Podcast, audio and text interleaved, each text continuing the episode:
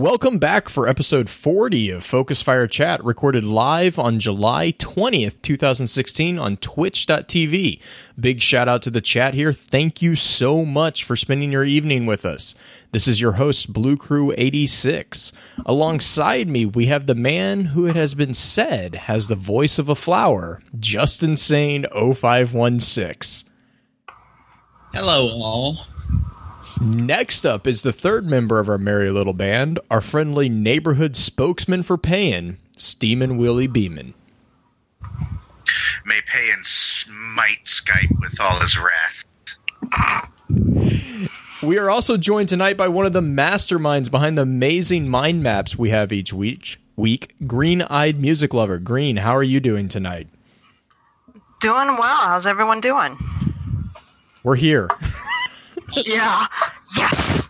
much Awesome. yeah, much to Skype's dismay, we have we have made it through. Um, as is usual, Beat you, Skype. as is usual for our new guest co-host, have a few quick questions for you. So, what would you say your favorite lore topic in Destiny is, and what can you tell us about how you got into game exploration of lore in general? You know, I, ever since you guys started inviting guests on here, I was just like, okay, if I was ever on there, what would I say? And honestly, listening to Morla talk in multiple different interviews and just knowing Eris, that's probably my favorite above all, hands down. More than the Bricks of Sorrow, more than anything. Just because she's such a broken character, you just want to know her more. Yes, I completely agree with that. I think Justin. far as- I think Justin kind of agrees with it too. Approved. Justin wants to know Eris more than a lot of people. I think I know. More than Amanda Holliday? Whoa, whoa! Was there something I missed? I, did, I don't guess I missed that one. wow, she she went deep for that one. That was that was an, yeah. Um, Amanda Holliday would be fine. She just clean herself up, and then uh, you know, I mean, I I fly all the way down there. She could at least just wipe that greasy hand stain fella. Oh my gosh! so how about how about where people can find you out on the internets? Well, as far as being able to find me, Twitter is probably the easiest, or Xbox Live, and it's just the same as my game tag on here. It's Green Eye Music Lover. Beyond that, I'm kind of recluse. She, well, you're in you're in our Discord chat too. If anybody wants to bug you there, True. I've actually got a question. Uh-huh. So, you, I, I know you have a real strong music background. Uh-huh. Is that correct? Do you? Uh, did I catch this? right? Do you actually teach music? I did. I've taught music for five years, K through 12. Oh wow, that's awesome. Yeah, I I, I butcher music, K through twelve. So, You do just fine. and beyond. I also had a question, Green Eyed.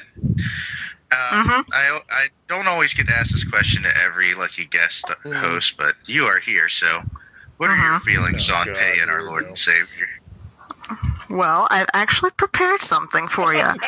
Um, as far as the music history goes, my music professor would probably shoot me if I didn't mention that historically, pain is considered a hymn or a song in the Greek era. Um, beyond that, just going in our Discord chat and the fun that goes there, I'm just happy that you found something to believe in. And you know, as Blue has said many, many times throughout this, all paths lead to Osiris. So we're just gonna wait for the day you get there, hun.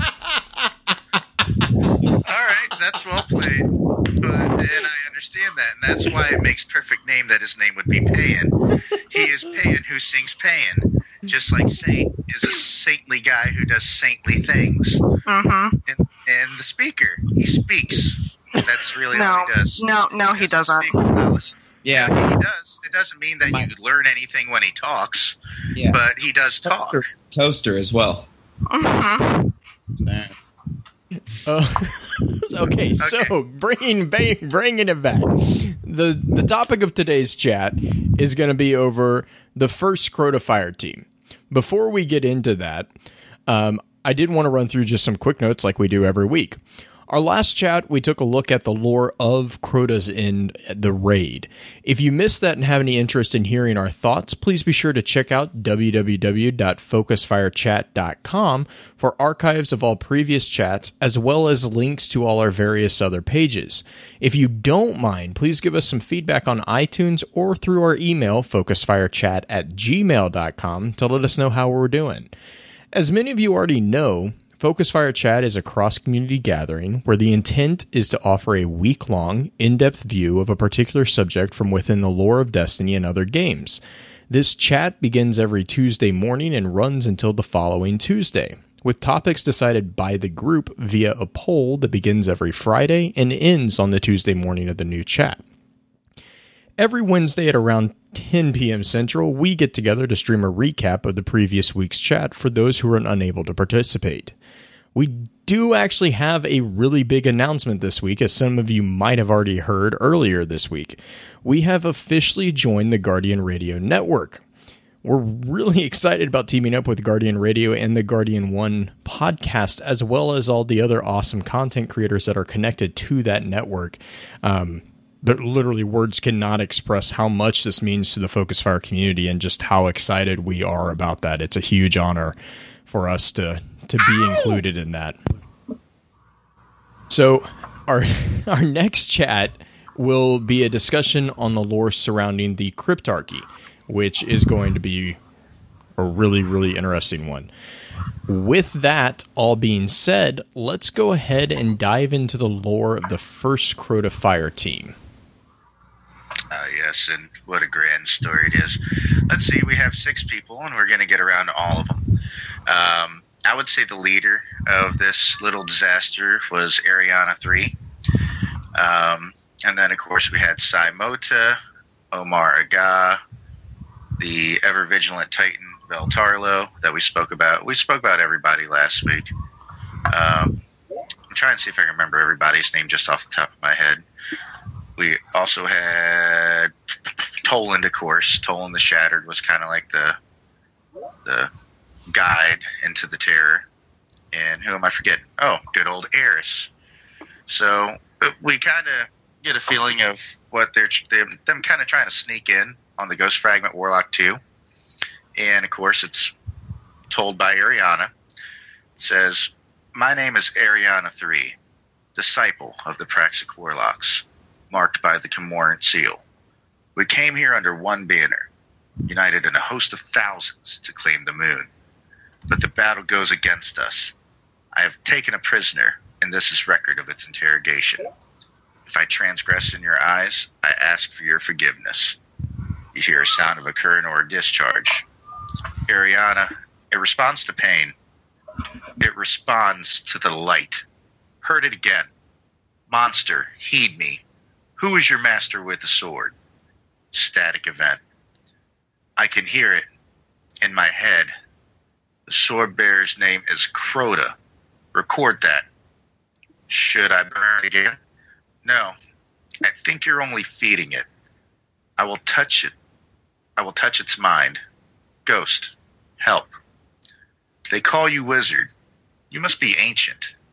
I think you value power very much. Will you still be powerful without this piece of your mind? Tell me how to kill Crota. Static event. It showed me the battle. It showed me Wei Ning dead on Crota's blade. It showed me how Crota killed a guardian with a screaming knife hammered out of his own ghost. So I'll take a piece of its mind and ask again. Tell me how to kill Crota. Static event. Incredible. Where? Where is his throne? Where is the Twilight World under the Dead Star Eye? Eriana, there is word from the company in Mare Imbrium. Crota is upon them. Half a hundred dead. They need us. Tell me where. Tell me how. Tell me. Static event. Eriana, what did it say? it showed me how it did this. Just exactly this. To an awoken man, the knives arranged by its will, like little silver ships, like ghosts. It laughed at me. It said we were all, all the same. Crota marches with a thousand knights, and they say the sky above Mare Imbrium has turned into green fire. They are dying in numbers, and I cannot bear to repeat. He kills them one by one with the sword that eats their light. Eriana, we have to do something. Kill the wizard. Scatter the ash. Has nothing but lies to offer. Get your sparrows. We have light and fury. That will be enough. Which shows you she's just kind of she wants to know how to get to Crota, and you find out later that she was very, very attached to Wei Ning, which is interesting, and we'll talk about that later as well. Um, and this shows you that power that Crota had before when he had all of his tribute. He actually took a ghost from a guardian, turned it into a screaming knife, and then he mur- murdered the guardian with it. Like, if if he did that to anybody in the raid, I'm pretty sure everybody would have just turned their Xboxes off, said, "Blam that! I'm done. I'm done. I'm not even messing with this. I'm gonna go play Call of Duty. I'm done." Bungie, nerf, please. yeah, please don't let him turn my ghost into a knife and stab me while it's still screaming.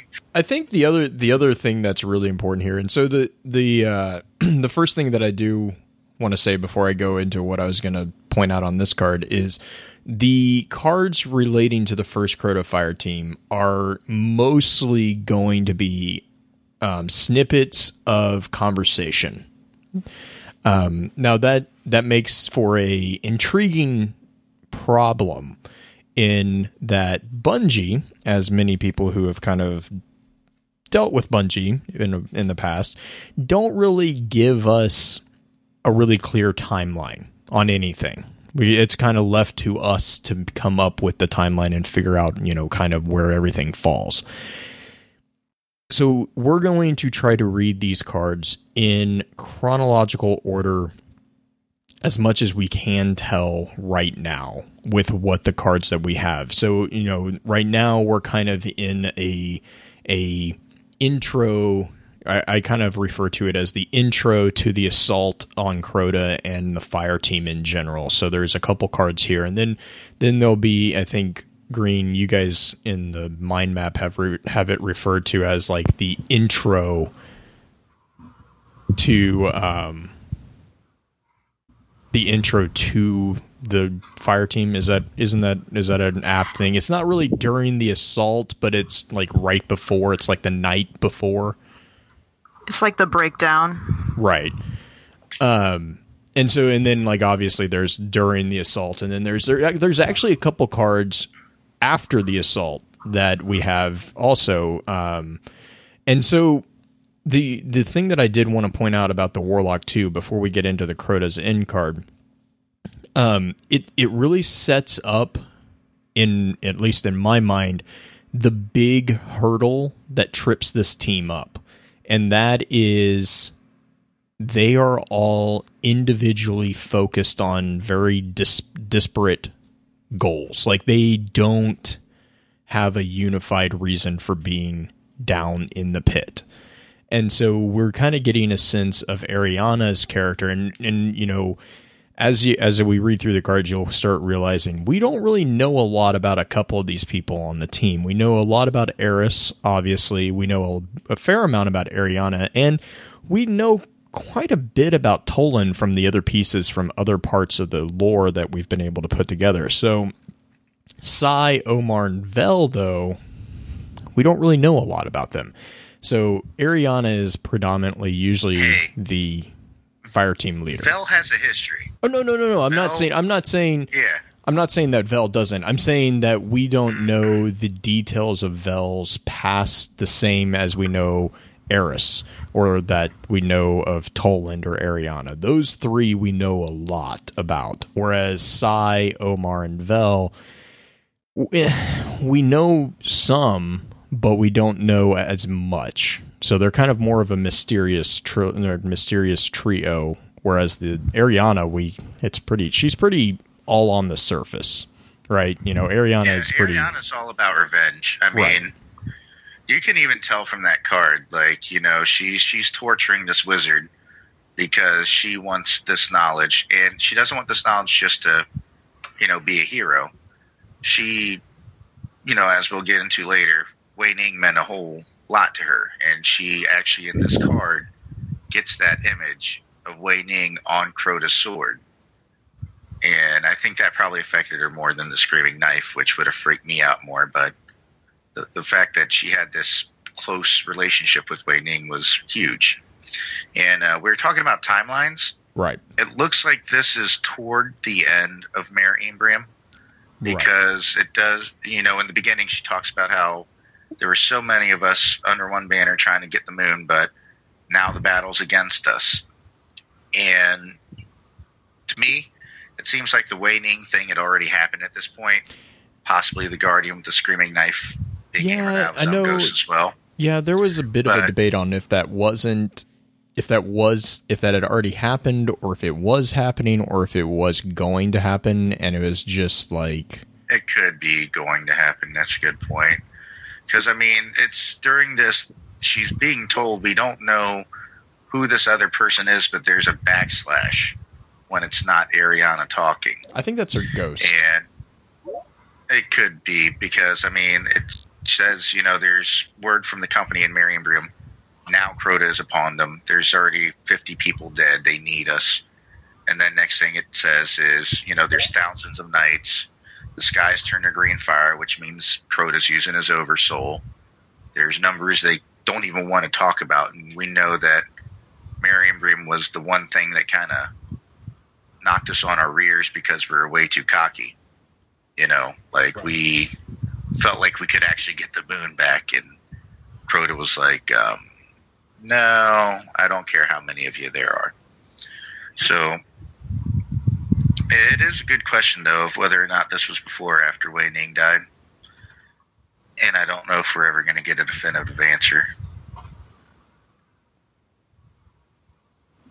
But we, we do know that this was a lot of people died while she's sitting here just torturing this wizard, which makes me think that Wei Ning died beforehand.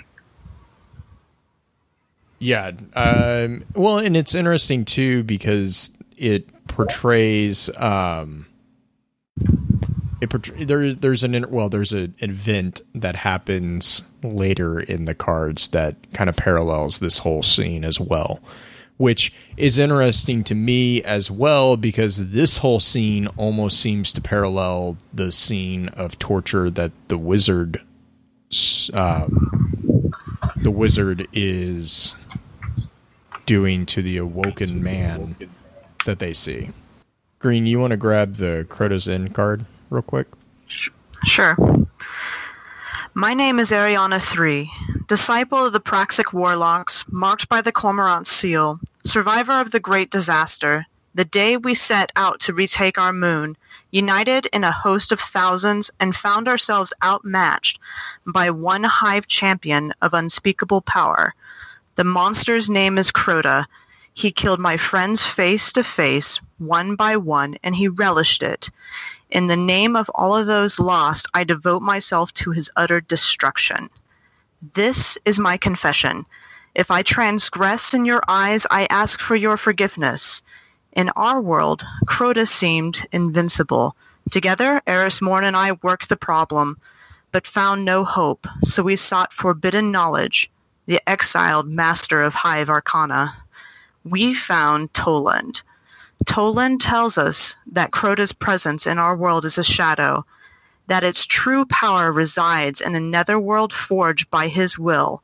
We must pass through a keyhole between realities, navigate the seething midnight of Crota's world mind, and overthrow the ascendant champions that gather to his throne. Toland speaks. He hardly seems mad at times.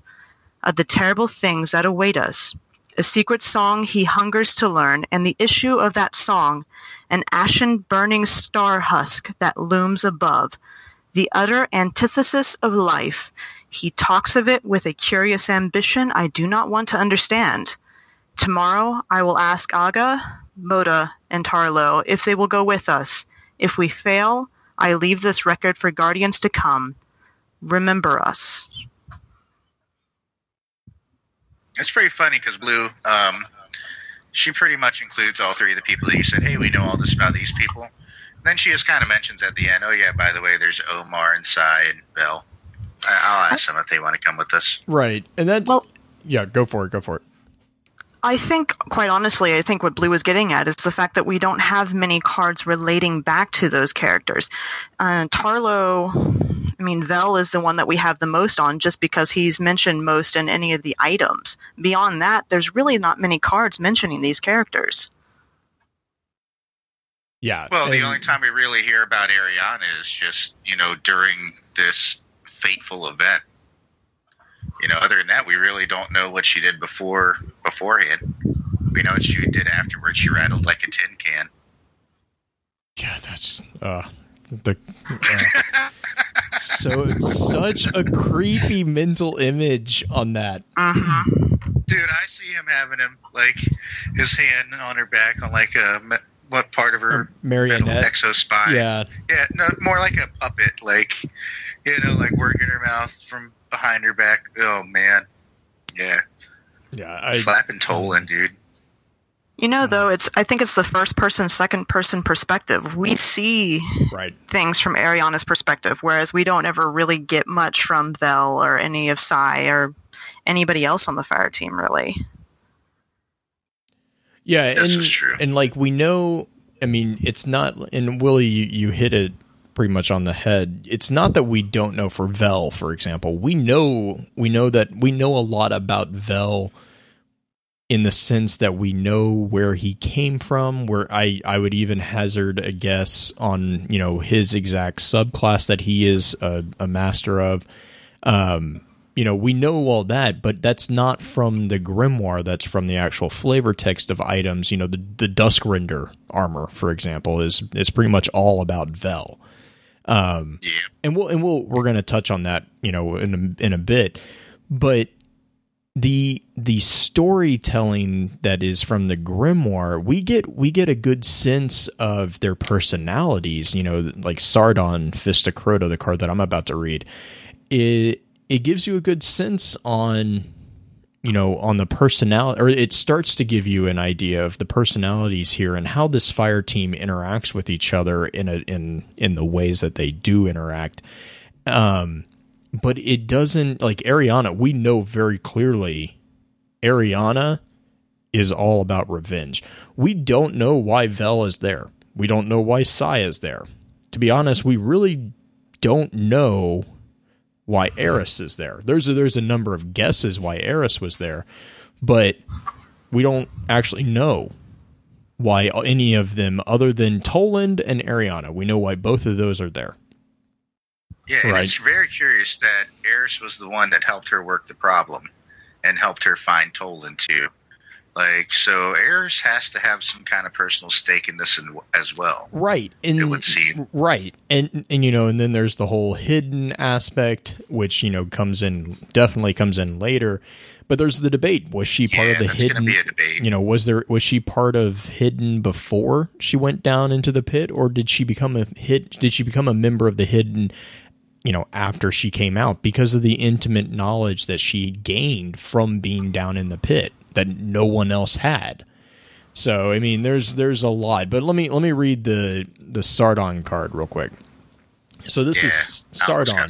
Sardon, Fist of Crota. So this is again, you know, I was telling you there's kind of broken into segments. This is this is going to be the first card in that that time period before the assault. So this isn't when they've entered the pit. This is when they're gathering and kind of getting ready to. It says one sword stands tallest among them, leading the charge against us all. And just as a side, this is again a conversation piece. So I'm gonna I'm gonna just go ahead and say who is saying the line, and then kind of so it's gonna be kind of broken, and I apologize in advance for that. This one is Vel. So this Sardon is one of these swarm princes, and Toland responds, In a stretch of the concept, sure. He is their lord and master. They are his generals. Vel responds, Sounds like my kind of fight. Omar, what isn't? Vel is Eris and Eriana said the Blades rose first and slaughtered our brothers and sisters. If the one who leads their charge is within reach, I mean to end him, to end them all. Eris, we are here for Crota. Toland, I am afraid each disciple is Crota. Vel, then it must be done. Know that I have faith in your light as I do in my own. Eris, this isn't about faith, Eriana. It's about vengeance. Vel, it's about the only thing that matters victory. It's about doing what we must to end this terror. Eris, we will face them all together. We have no time to fight individual battles. And Toland's, I have no doubt the fist will welcome your challenge, Titan. When we face him, you will lead the charge. Come, Crota's temple lies ahead. If we can breach it, I'm sure another fight awaits. So, in in this card, you know, again, this card is going to be kind of the the popular version of it, and you you start seeing not only the individual splintering of goals here, but you also kind of start getting the um, the the sense of kind of where those those fracture lines between the group lie. And it's interesting here to to look at it because it seems almost like everyone in this group is has their own individual goal except for Eris. Eris Eris almost is sitting there going, "No, we fight we fight together." And whereas everyone else is like, "I'm going to revenge," you know, Vel was all about uh, from the Dusk Renders, we know that Vel was very, very much about peace. He wants to just end the war and do whatever it takes to end that war. And so it's, you know, he's he's all about just knocking knocking them down to make sure that they don't come back. And then Eriana obviously is, and I'm pretty sure that's like I'm pretty sure Vel is the reason why people um, say the Titans are all bullheaded, just run into the battle because he gives you that vibe in that card too. I wanted to point out real quick. Oh yeah, I mean he um, has he, he, has he gives you that that stereotype Titan mindset right there. Yeah, and he also has the quote of you know, "There's nothing more pleasing than to feed a knight a shard of his own sword." You know, I mean, but I mean, there's there's a fine line between bullheaded and idiotic. You know, he's just just overzealous. I would almost say. Well, you find out in the next card that he actually uses common sense. Right, right, yeah. All right. They are the heralds of our destroyer, ushers of this coming storm. Vel, they're more than knights. Eriana 3, they look like knights. Vel, that's like calling you a tin can. Eriana 3, excuse me? Vel, I'm saying calling them knights is an understatement. Omar, what are they then? Toland, world carvers. Omar, meaning? This like reads like band chat almost. Uh huh. meaning? Toland, these swords are neither bone nor steel. There's a dark purpose to their edge. Eriana 3, darker than death. Toland, dark uh, death is peace compared to the shadows. Omar, those blades cut down more guardians than I can count. Vel, hundreds. Eriana 3, thousands. The Vanguard should have known better. And I tried to warn them. Omar, but we're prepared. Vel, I am. Omar, not exactly the question. Eris, I have a feeling light won't be enough. Eriana 3, then we'll take their swords from their ashes and cut them down one by one, blade by blade. Eris, you would wield the weapon of the night? Eriana 3, for her, them, I will butcher any who stand in my way with even the darkest blade. Eris, pray it doesn't come to that. Vel, heh, to cleave our enemies with their own tools of destruction, we should be so lucky.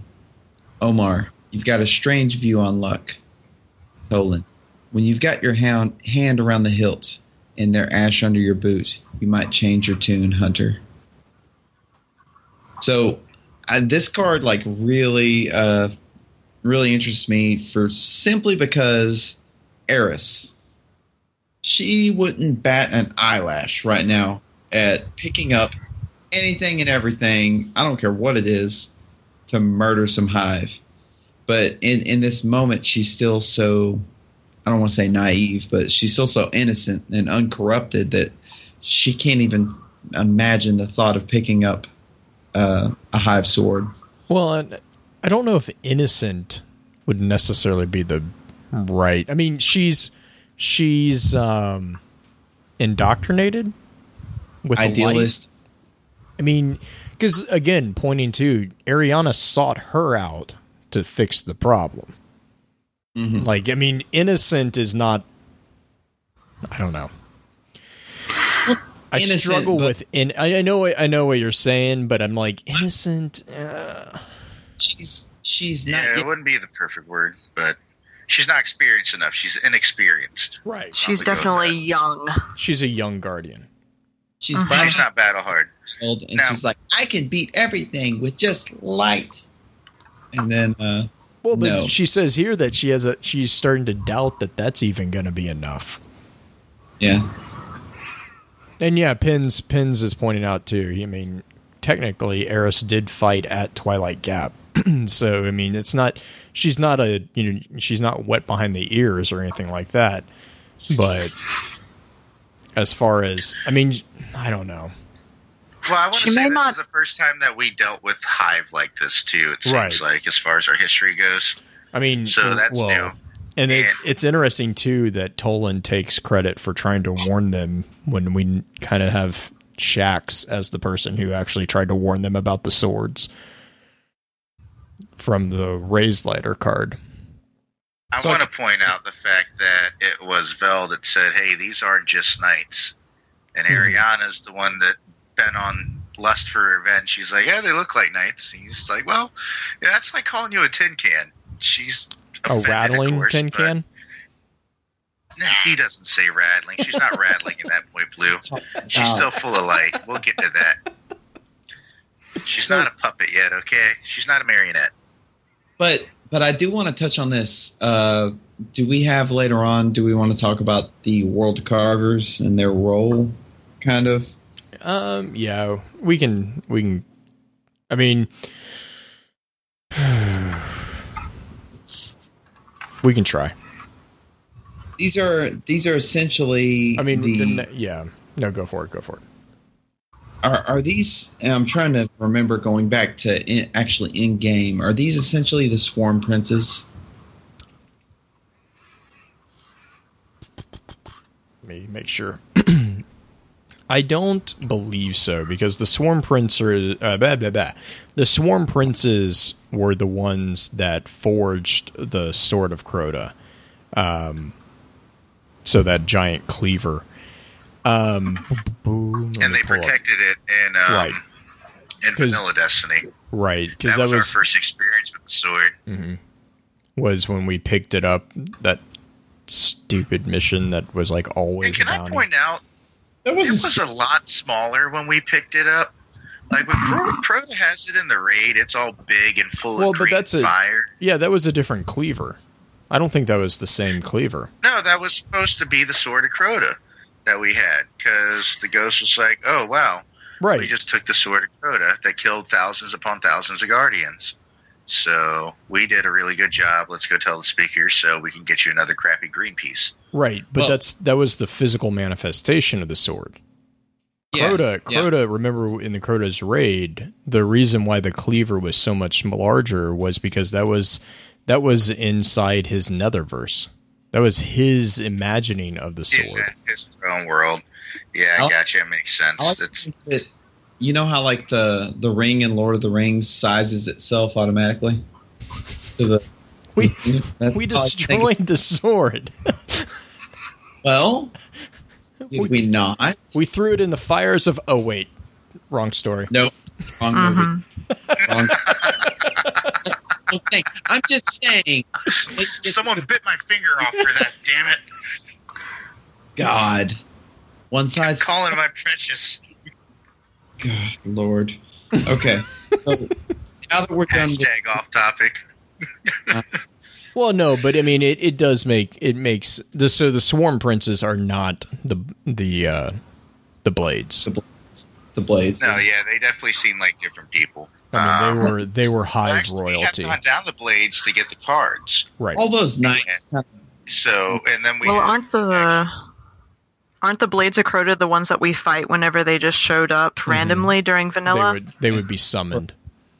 hmm the ones that were summoning, we could murder them, and then we could take the swords and be like, "Oh yeah, time to slice stuff up." yeah, they weren't named.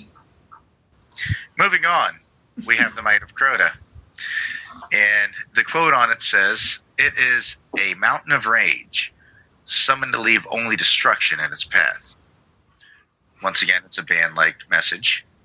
Toland, when a god's will is met with force, its might will be unleashed in the form of those raging beasts called the ogre, monsters bred of pain, tormented by the light, nothing but hatred for all who bring its suffering forth. Eris. And how do you know this? Toland. It was told to me.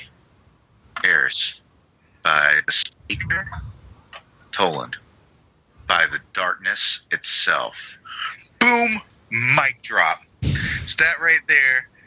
I'm sorry, but that right there tells you Toland is actually, we don't know what this psycho has been doing while he's been exiled. But now we know at least one thing he's done. He's convened with the deep.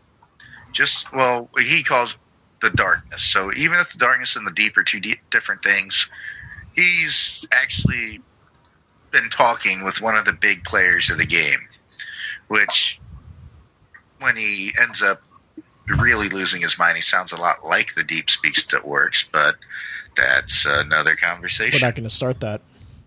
We're not going to Nope. start no, that debate. no, no. I, I, I didn't want to. I wanted Um, to point it out and move on. the uh, there is a note on this card that I would like to make is it says when a god's will is met and will is capitalized and we're going to get to a card later and everyone knows this individual from the game who is also ta- called the will of Crota. so when a god's will is met I mean there's there's a different way to read this. It's not just, you know A lot of people have a not safe for work name for this will Yes. that we speak of. Yeah. Yeah, there's yeah.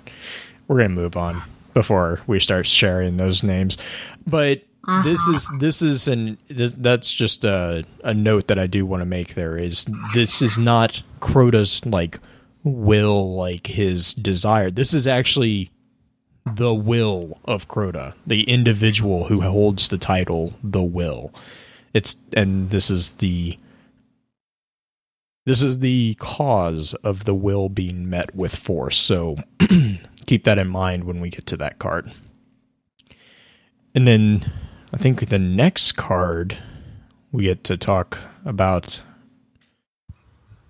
a, a musician, a musician in the Destiny world.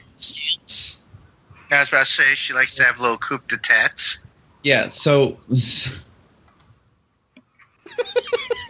I butchered that word horribly, didn't I? I tried to mm-hmm. sound all fancy, sure, and I just I'm sure awful. the fillet mignon. I, No, no, it wasn't that bad. I know how to say filet oh. mignon. Okay, say the coupe de tats. okay, coupe de ta. Is it ta? It's coup d'etat. Is that what it is? It's Coup d'etat. coup d'etat. Coup d'etat. ta. hmm All right, all right. Well, you know, I got some you can For, coup de ta. for so- those who are let's- who are listening to the podcast, you missed like Justin. Justin actually had a face palm instead of causing one. He actually had one. So, At least I said coup instead of coupe. Okay, I didn't say. he has a point there. He does have a point. No, I, I knew that was coup. That and I sounds knew like that a- was there. a cheap. I, I just said tat instead of ta. Okay, my bad. Shoot me. Shoot All right. me. The you, me. Strip the light from my body. Why don't you? Thinking about it. Um, Moving on. God. all right. Next, we've got Ir Yût, and that is the correct pronunciation. That name the Death Singer. Uh, I got words for you after this. Go on. Eriana, let's sing. Sing with me. No, no, you rattling machine. Not yet. It's too soon. But you said sing. I don't. Anyways, we don't know the words. We'll learn the song down there. We can learn it from her. She comes up from the deep, dark places where the greater hive await to sing it to us. And there's a puzzle for you. The song is death. To hear it is to die. To know the word is mortal. Oh, good point. Eriana. Death is word, isn't it? Catch all term for the failure to go on. Nothing spiritual, nothing with its own quiddity. We all died once, and it did not prove insurmountable. But what if, what if, shh, shh, listen. What if death were reified, described in its totality, made autonomous and universal, separate from any context or condition? What if she could invoke the ending of anything? How then would she know the song and sing it without herself dying? Perhaps they know a way to make themselves part of the song, part of something vast and burning that rots and peels into ash, but never ever ends. Perhaps she has engineered this for him and pinned his power up against the quiddity of death itself. I am so terribly curious to know. And I think we can all pretty much agree that's Toland. talking Yeah, to we broke chrono- Uh-huh. we broke chronological order in that one. Because No. that's, that's like Not Not by too much. Not by too much. I think we that's can by agree. the end right there. I would think. Mm-mm. Yeah, well, That's before only- they. That's bef- That's before they go down into the pit. That's before they jump. Mhm. Yeah, because um, I never pictured it that way. he literally says, "Well, I, I'm Because, picturing I mean- some cave in or or some little outpost." You, do you remember when when you do that one uh, story mission on the moon, and Eris narrates that little bit, and I can't remember which one it is. When she says, "We hold up here in that little lunar outpost," that's and Yeah. this It's There's the nothing same place it. where you heard the uh, transmission from the Guardian that you had to find in Vanilla. yeah you yeah know, the one that you end up finding where Vel Tarlowe died, and Luke Smith said that's not Vel Tarlowe. I'm Yeah, just saying it's a Titan. uh, the little circular little circular build edifice right before you go down to the temple. Mm-hmm. Yeah, it's circular, and then you go down into the temple, and there's the Titan's dead body that they say is not It's not very- Vell Tarlowe. Well, Um, but, But, there's you- also a point fight that a- that wasn't You fight the a wizard that's named Varrock. right. and there is a quote from the Dark Below that said it's Varrock who ended him with No. her with her thrall. No, Yes, Alok Yes. Hall. Alak-Hul ca- held him. It- Mhm. that's what they say now. No, But I want you to go back to the Dark Below. Yeah, That's what they want you to believe, Blue. no, oh no, it was both. The thrall and the Darkblade killed him, and the thrall were controlled No, by um, Varrock. The original Duskborn Titan Mark, the original one, the one that was in the Dark Below. You're going to make me look this up now because I know for a fact Stuff up. that it, it said it. Look up the Duskborn Titan Mark. I want to say with the Duskborn one because the other one's him talking about how. Yes, Mark of the Duskborn. We called her Varrock. Mhm. It was her and her thrall that finally overwhelmed him, Mhm. Eris. Who else would she be talking about other than Vell Tarlowe and Mark of the Duskborn, which is a Titan Mark? Right, Right. but we also know that Alak-Hul killed him because the Yes. entire the entire Darkblade helm confirms that Alak-Hul was the one who actually ended him. And we know that this all I mean, we're going to get into this a little bit, but we know that Alak-Hul ended Vel because then it proceeded that Alak-Hul went from Crota's side and challenged Oryx because of the entire events in Mare Imbrium. Because the Darkblade viewed that entire uh, curbing of Crota from pushing the advantage as a sign of weakness, and he went and challenged Oryx because he viewed him as weak, which sadly was not the case for the Darkblade. But he left after killing Vel, and it was with him and the Thrall, who Varrock was Alak-Hul's lover. So, of course, her Thrall were on his side in that fight. I mean, if you think Yeah, about the but Sunless uh, that Cell was- strike, that is entirely what's happening. Is he has Thrall Yeah. that he commands even within his prison? Well, then also Eris at the end of that strike, after you kill the Dark Blade, she has like a little in memoriam deal. She speaks. She's like, Yeah, she says she's finally avenged. Del Talo. Like she, like, yeah, exactly. All right. Well, my point that I was making was Luke Smith came out and said that that Titan is not Vell Tarlowe. Right. Now, Well, there's also there's also the debate. that little. No, go for it. Go for it. I was going to say there's also the debate that that wasn't actually the path that they took. Um, Because if you look at when you spawn in on the raid, and we kind of talked about this a little bit with the raid um, last week, if you look at when you spawn in, there's actually a hallway that comes out at the end of the Hellmouth where we jump down because we realize also that you know this fire team actually trekked down. They didn't have the handy dandy elevator that we take, which probably means is that's why they survived the journey. But you know, they actually had to walk down the stairs. They hadn't installed the the elevator yet, and so there's there's an argument that actually they they followed a slightly different path than what we did. So I would also venture to say, Blue, that if you look down with a scope of some sort, whether it's scout rifle or or a sniper, you can see quite literally the exact same hallways that we go down in for patrol. Mm-hmm. As far down as you can see, you can see the same path that we already traverse. So who's to say they don't go down a, a different path that's somewhat similar than ours, but maybe completely different? Well, yeah, I guess my point is they took the stairs, we took the elevator. Hmm And my point is, at the end of the first mission on Mars or on the Moon, I'm sorry, when doors open up, you kill a bunch of Thrall. hmm Who is that that you have to kill to finish the mission? That's It's Varrock. Varrock, Right. Yeah. and she's guarding a ghost. So, my argument is still, I don't care what Luke Smith says. That's got to be Vell Tarlowe right there, because there's another mission where, um, Eris says that's where he fell, and then the the BNet boards blew up with you know R.I.P. Vell Tarlowe, until Luke Smith was like, "Oh, I'm sorry, that's not Vell Tarlowe." Basically, I'm calling Luke Smith a liar. So, can we move on? hmm Can we not call Bungie devs liars? Since they He's not. made the game. I don't care what he says. He's wrong. Um, I care what he says. This does not represent the thoughts of Focus Fire Chat as a whole. These are the opinions of one individual. Oh man. All right, Ascendant Sword, right? Yes. mhm.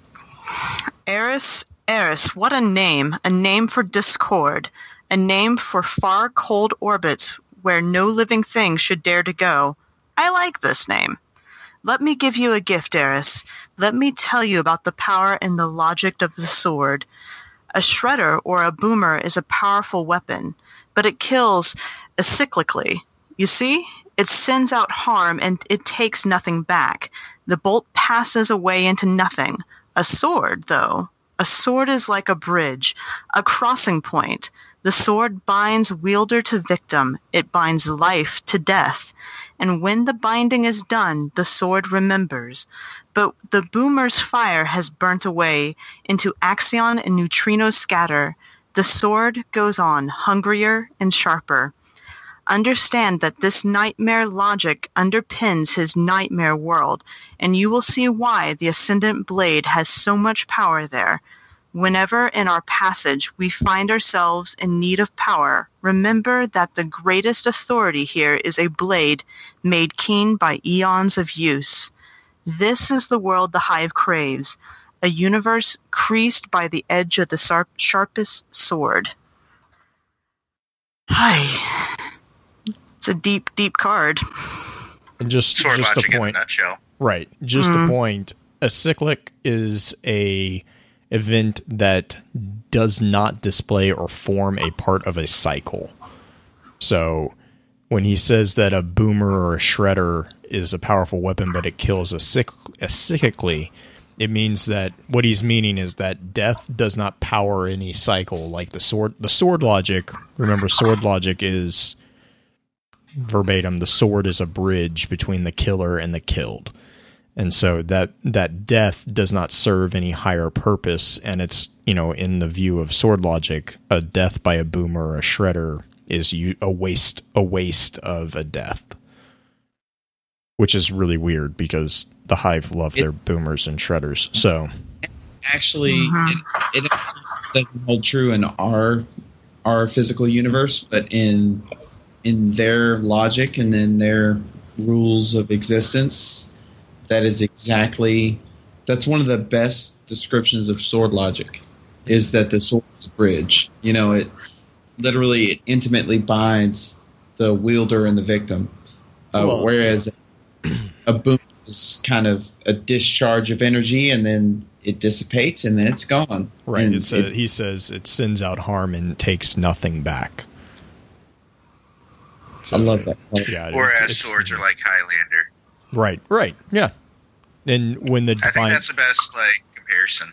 Right, because the the argument here is that the sword remembers. The sword is so much more personal. You're actually attached Right. to the sword, whereas the boomer, you're sending out a projectile. It doesn't mean anything. Well, you can kill from a far off spot, whereas swords you kind of are required to be up close and personal. Oh, it's mm-hmm. the- Unless the you're funny Crota, and then you can just you know jump across the room and throw it. Pretty sure in Highlander they use swords to sword fight and kill each other too. Oh yeah, Yeah. yeah. So, I mean, there could even be a little bit of Highlander in this because, I mean, when it comes down to it, isn't that kind of the the breakdown for sword logic? There can only be one. Yes. yes. Think about that one.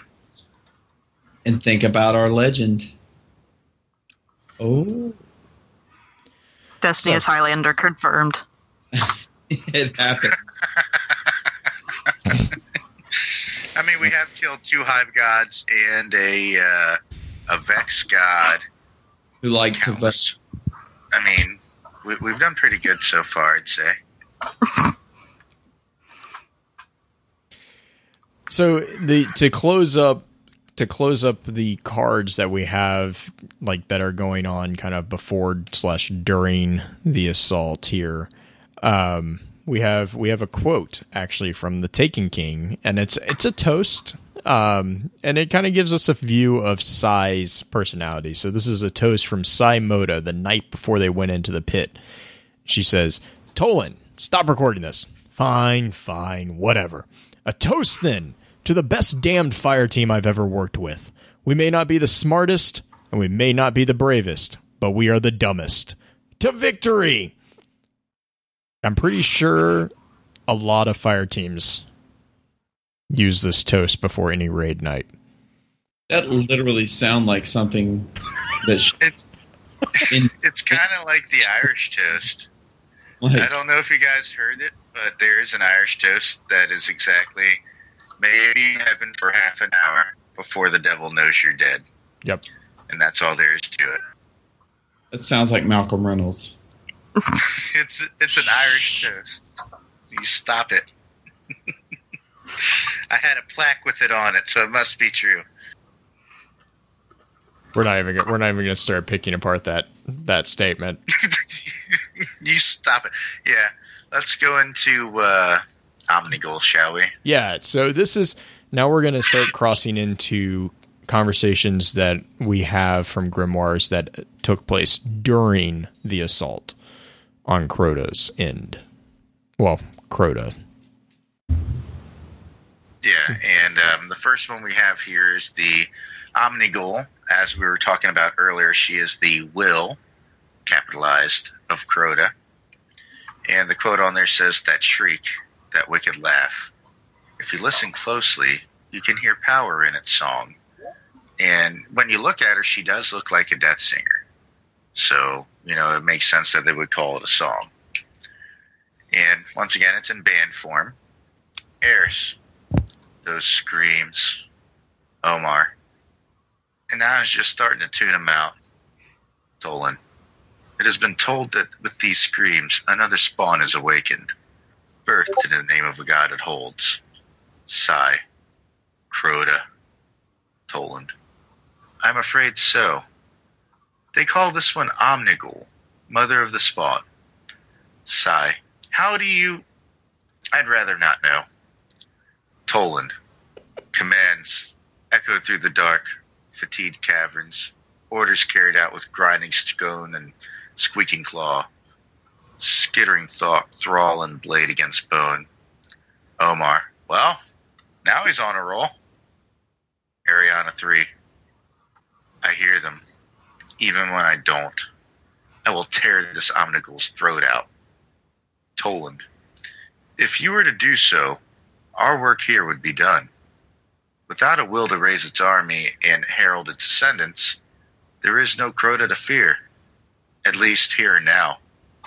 Eris, then we will follow the screams, which did not really work out like they thought it would. Mm-mm. Spoilers. No. I just I just love alert. size. How do you? Never mind. I don't want to know. She's just like, never mind. I don't. I don't even want to know how you know.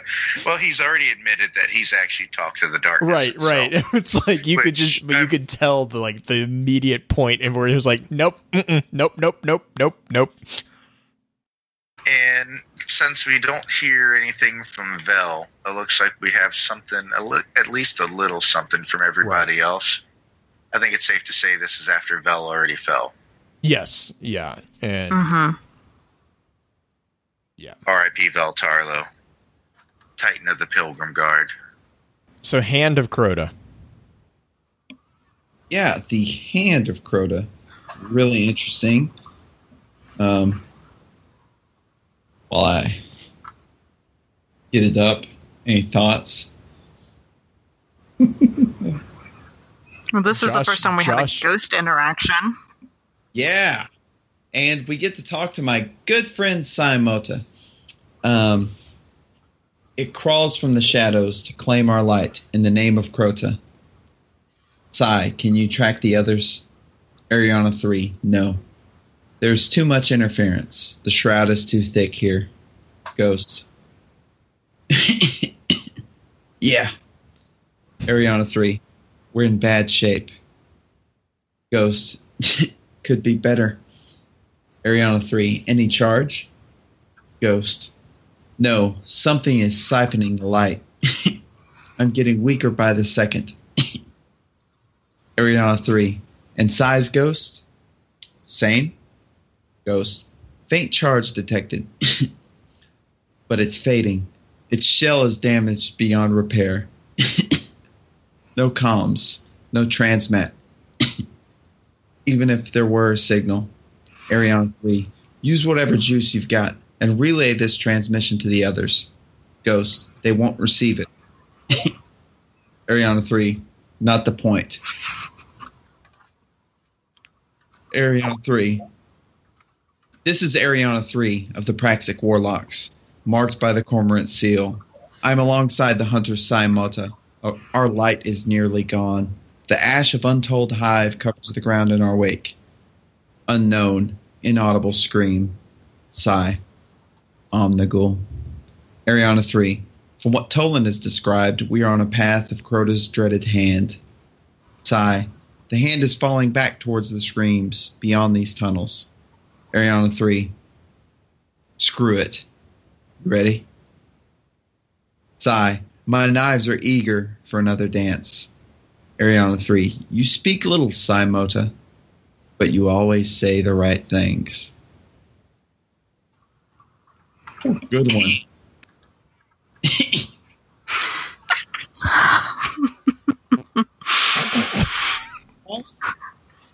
I hear you loud and clear. it's like,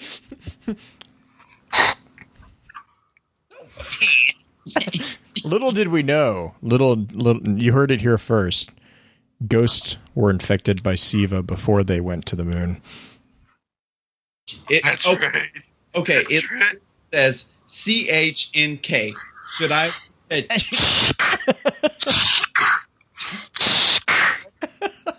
Dude, actually, that's kind of, I think, the noise they were trying to go for. And you're like,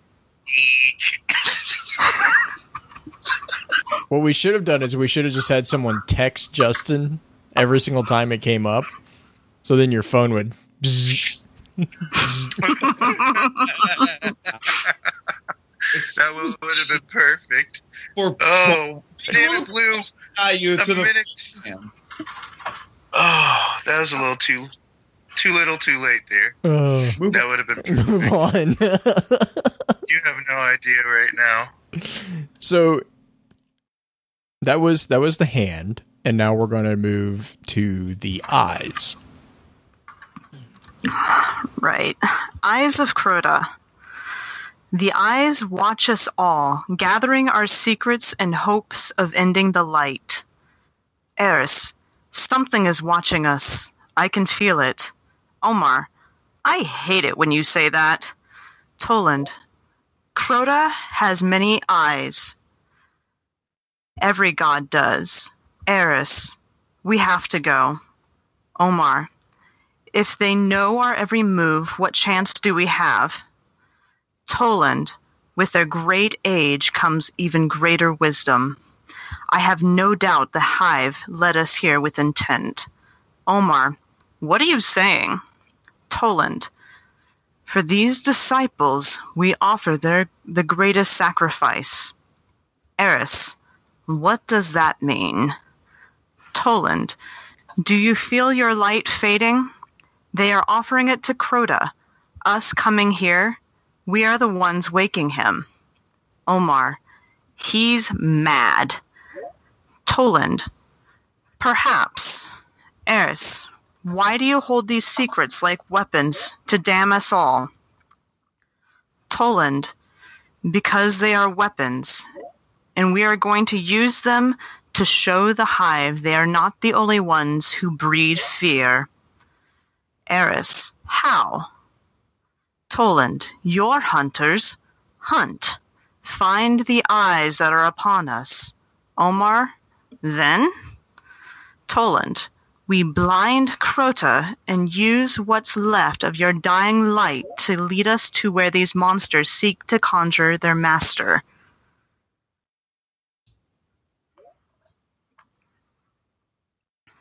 Pretty still- I- telling. yeah, I, I'm. There are so many, so many one-liners in this thing. You're hunters. Mhm. Hunt. Mm. hunt. I love Uh-huh. it. It's just, and then Eris is like, "What the does that mean? Like, what? No. Get out there, blink around, be annoying. That's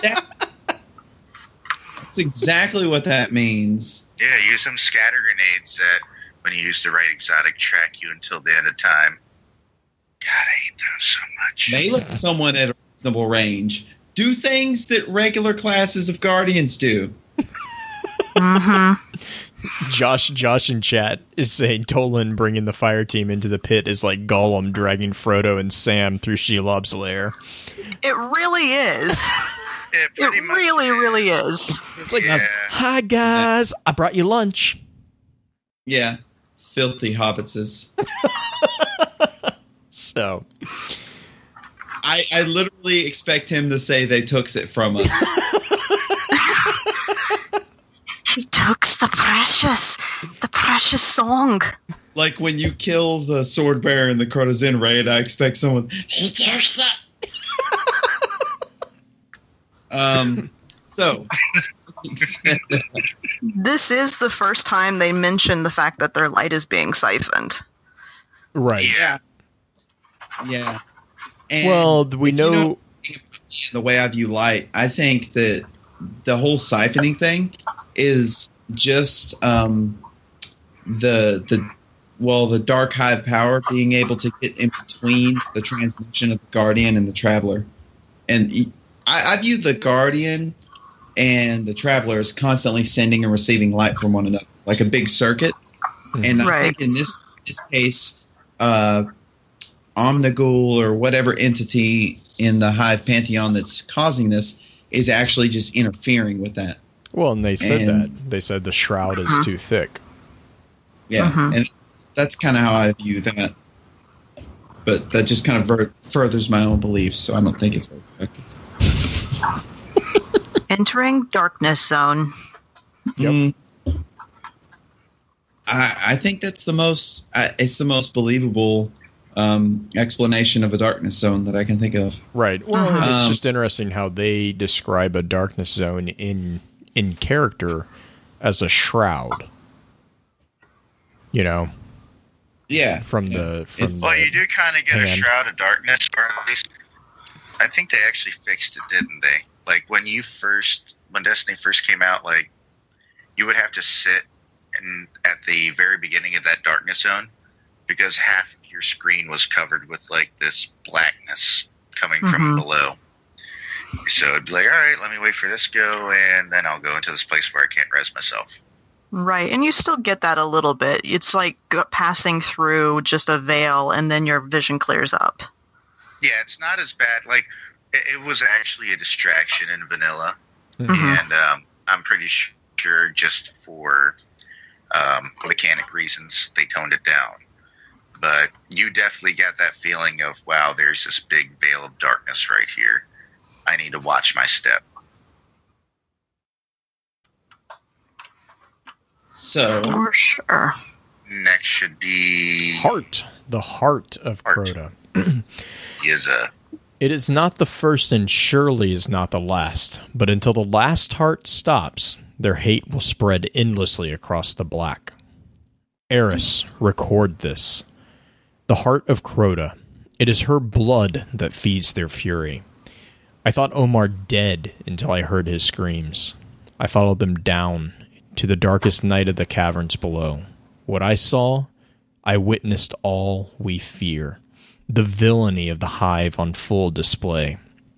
Among a sea of cocoons and surrounded by thousands more freshly spawned hordes, the heart held Omar's broken body in a vice of bone and pain. She was peeling the light from his body. How? I can't imagine, and I have tried. Tendrils of luminance tore away like flesh. With every strand, Omar's scream cut the dark and was met with a chittering chorus from the unborn. I can't say if they were feeding off the light itself or the pain, but my guess is both. Somehow, both. The heart, though, I, I can't believe she actually has one, seemed to be conducting some nightmare orchestra, nurturing Crota's children with the echoes of Agah's light. The hive must end for all they had done, and some day, by my hand or another's, the heart will meet with an end fitting of the pain she herself has dealt. Yeah, that's what we were discussing earlier in the show. Like, um, this wizard seems like she is totally torturing Omar the way that she tortured that wizard early on. Um, she took pieces of the wizard's mind. This wizard's taking pieces of Omar's light and just stripping them off like pieces of bacon. Mm-hmm. Oh, so delicious bacon for the No, younger hive Not eat. the mental image I was getting. yeah, I was getting string cheese, but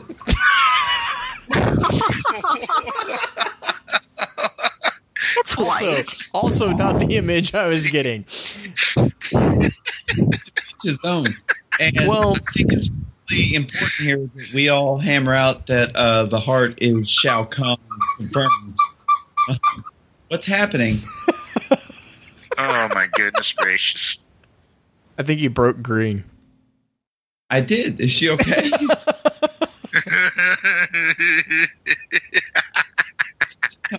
the string cheese comment did it. Hashtag blame Justin. oh my Thanks god. a lot, Justin. um, it's not that it's not that far fetched to believe that the heart could do something like this. no worries. Um, that the that the heart could do something like this because literally they've been able to interfere with our light every step of the way up to this point. So to think that a being of such immense darkness could, in fact, s- directly strip the light from an individual. It's terrifying, but we can all kind of we could all kind of uh, picture it though, and Well- I, we all get our own mental image, but Oh yeah, but I think the other thing too is to um, to to place yourself in Eris's shoes here and understand that again. You know, Willie, I think you you had already said this. This is the first time that they really encountered the hive. Like really encountered Yep. the hive. They have no idea that they are not the only paracausal entities in the universe right? I mean, like they they kind of know there's the quote darkness out there, but they're like, yeah, we're guardians. We have supers. We can manifest the light. And then all of a sudden, she walks like I mean, she hears her companion screaming, turns a corner, and this this hovering wizard is literally pulling the source of that power out of his body. This is not a physical it, it's not it's not flesh. It's not physical. This is something that's supernatural. It's it's a very almost spiritual power. And this shouldn't be possible. This should not be something that someone you can't go up to someone and like cut them and they bleed light. No they bleed. And so you know this is kind of the card where i kind of picture the guardians going oh blankety blank they're they're they're actually doing that. They actually can touch us and hurt us in ways that no one had. i mean fallen can't do this. The vex can't do this they've never encountered a being which can actually you know reach into literally reach into your soul and rip it out and the the amount of terror that that would cause I mean, people people make fun of Eris for hiding and you know for you know just sitting in a corner and you know waiting until someone comes. I don't blame her. After who does that? After the psychological damage of watching your friend literally have his soul ripped out of his body and fed to the unborn children around the torturer, yeah, yeah, I I, I think hiding in the corner is a legit response. I, I really uh-huh. do. I, I Who I'm gonna go with Eris yes. hiding.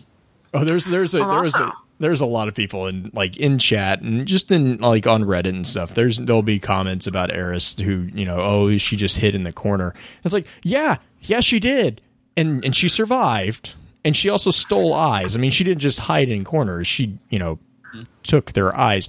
But I mean just just think about this as you know we walk into this situation with the hive and we're kind of like yeah you know we we know quote that these are powerful enemies. The these guardians have never experienced anything of this nature and they get thrown into the deep end. I mean this is sink or swim times 10 times 100 and out of 6 one kind of walks away. And she's pretty broken Not much though. right Not much. Walks a away. shell Not a shell walks away. And we would talked say about Shell, but she's different. oh no i Yeah, I i mean- completely think that it's a shell like i mean i i think that the guardian we know as eris right now is a 180 degree turn from the the eris that walked into that pit Well, we talked about- very dark, but go ahead. We we talked about at the beginning, very very beginning of the whole show, about how innocent sounding she was. I mean, innocent wasn't exactly the best word for it, but to see the amount of torture essentially she goes through. Everyone talks about horror games and the sound that you hear in it and the terror that it drives in you when you watch a horror movie. It literally talks about how it's like an orchestra of nightmares just continuing. And she goes through all this torture and not be changed? Yeah, don't think so. She's different. I actually want to give everyone a little perspective. Okay, so you're in a cave, like not in a video game. You, you physically, you're in a cave. You have no way to defend yourself, no way to fight back. You're huddling for for shelter in a cave, and you have to listen to Omnigul scream all day long for about a year. And 10 then years. you 10 understand. years. Yeah, uh, however long it was. Then you have like a little bit of a picture of what Eris went through, let alone how she fed herself, how she how she got her eye makeup together. That's, that's. Talent. That's just Yeah. talent. Dedication. I will tell you, that's just talent. Dedication right there. cosplay, and then she got some movie. But no, I'm just saying. I'm just saying. She has a very real condition, and in the real world, it's called PTSD.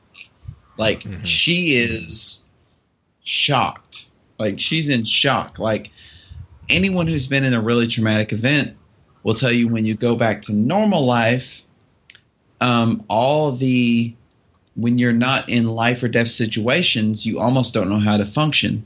And that's how I view Eris. Like she's almost she's been traumatized so much and been terrorized so much that now she's in the now she's in the tower standing over by Shaxx and she doesn't even know how to freaking handle it. Um, that's how I view Eris though.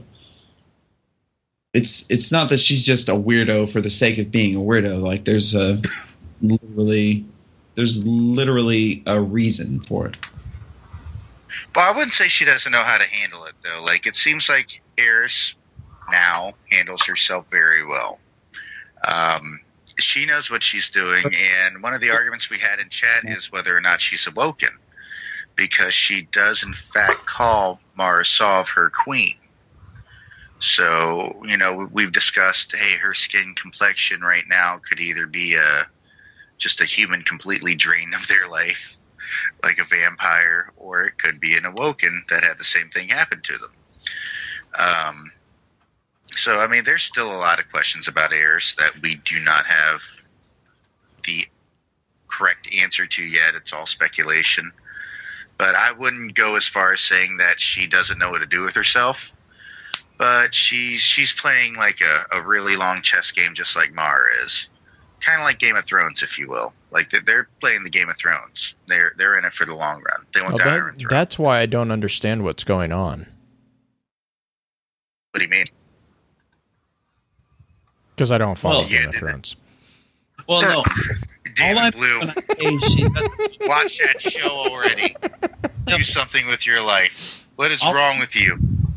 when I say she doesn't know what to do with herself, I don't mean she doesn't like she doesn't have any wherewithal. She's not operating effectively in her role in the game right now.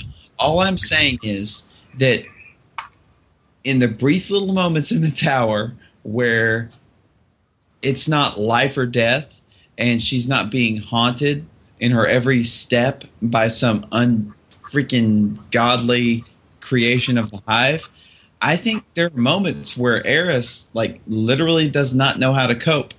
Like, have you ever walked by her and she not said something completely awkward, creepy, or like just completely Raisins. out of place? And, yeah, and the Yeah.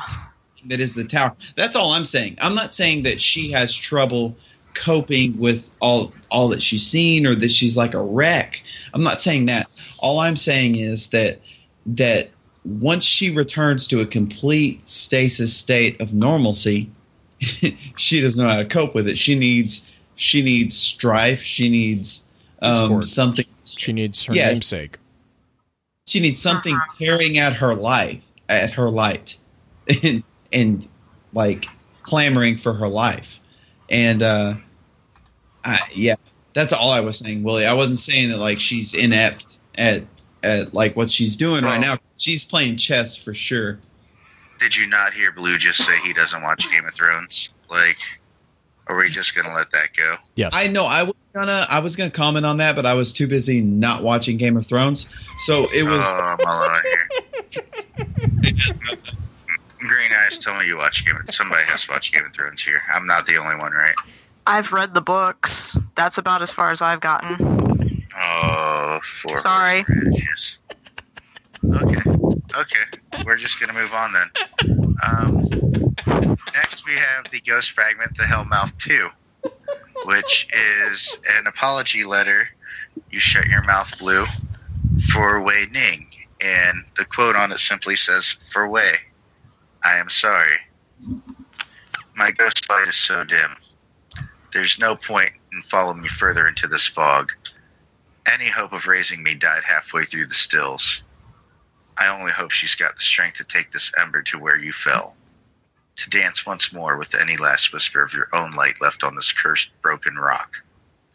Again, I will confess, I am Eriana 3 of the Praxic Fire, and I know my flame goes out down here.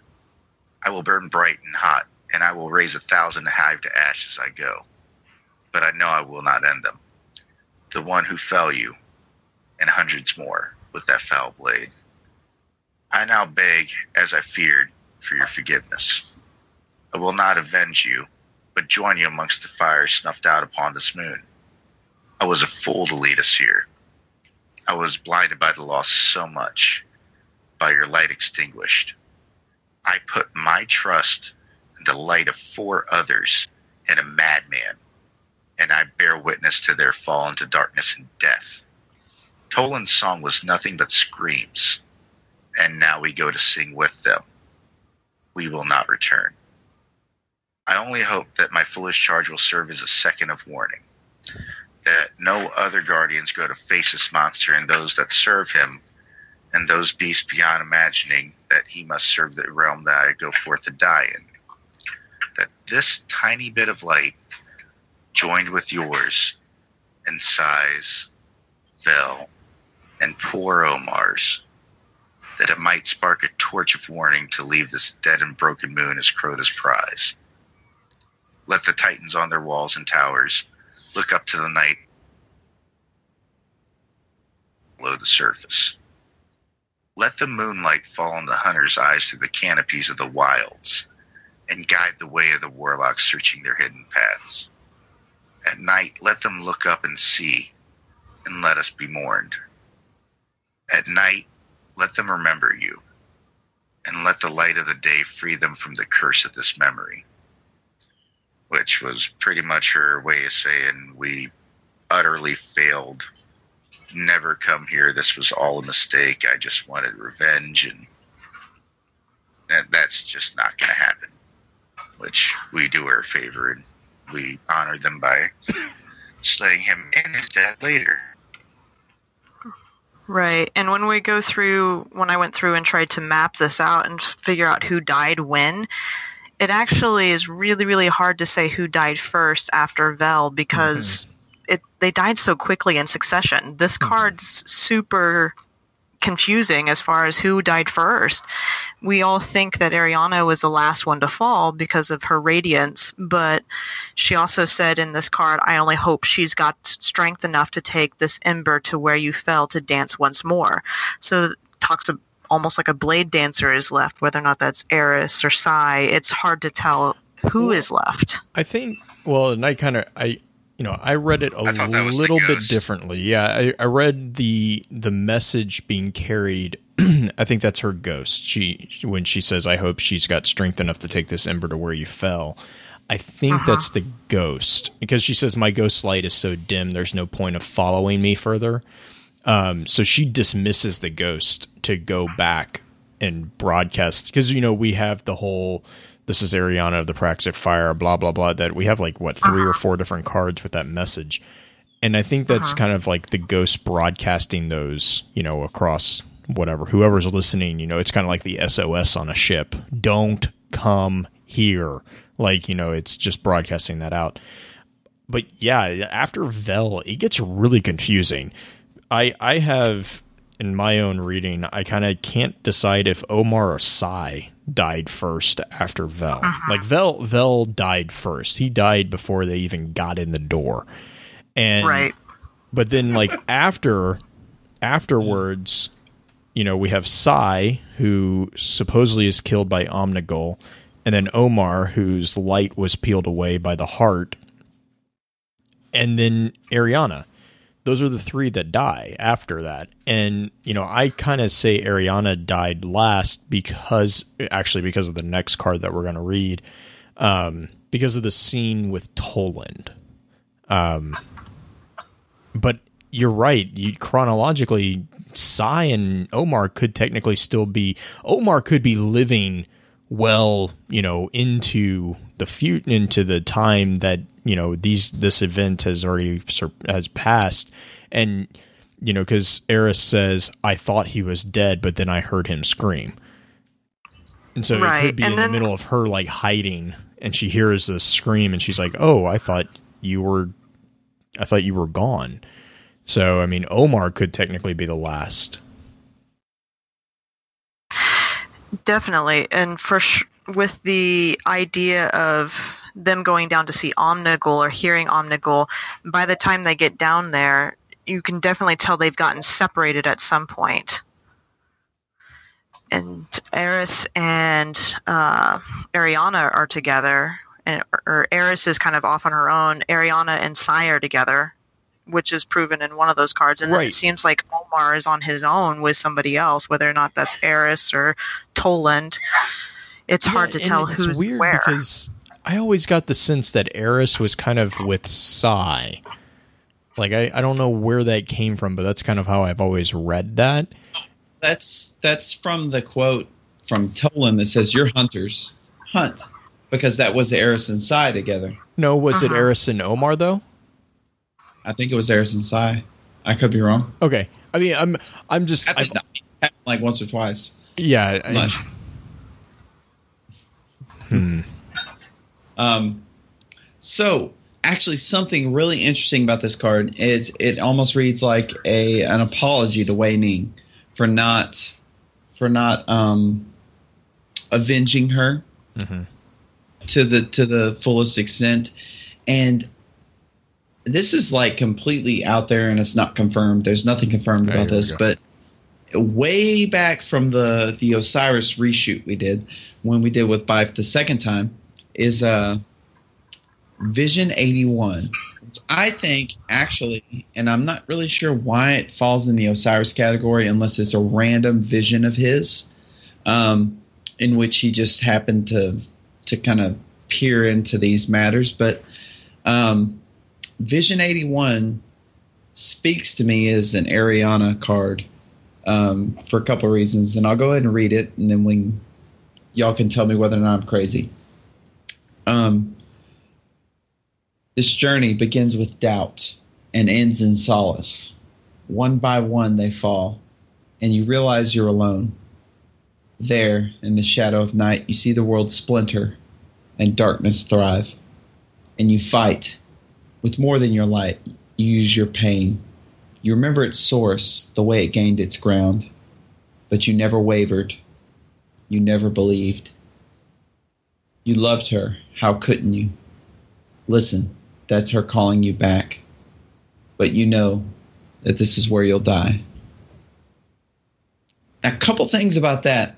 The first part, it says this journey begins with doubt. And what's like one of the first thing Eriana says, and one of the first Eris says that is that they don't Yep. think she doesn't think the light's going to be enough. Well, yeah, and I'm also thinking about Eriana in one of the, I think it's the Hellmouth cards. I could be wrong, or it might be one of like Warlock Two, where she says, "I, I'm Eriana, three of the Praxic Mhm. Creed, um, marked by the Cormorant Seal. If I have transgressed in your eyes, please forgive me." It's almost like I don't know if what I'm doing is right. Um, is kind of the way I read that, and then it's there in the shadow of night. You see the world splinter over so much. Um, Right. the darkness thrive, and you fight. You fight with more than your light. You use your pain, the pain of Wei Ning's passing, and you remember its source, the way it gains its ground. And this is the part really right here that's like really last uh, first Crota fire team. Um,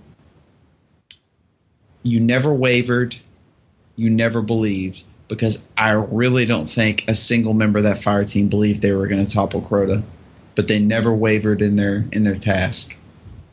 Yeah, Um, I don't mm, see. I read that. I read eighty one a little bit differently. I read.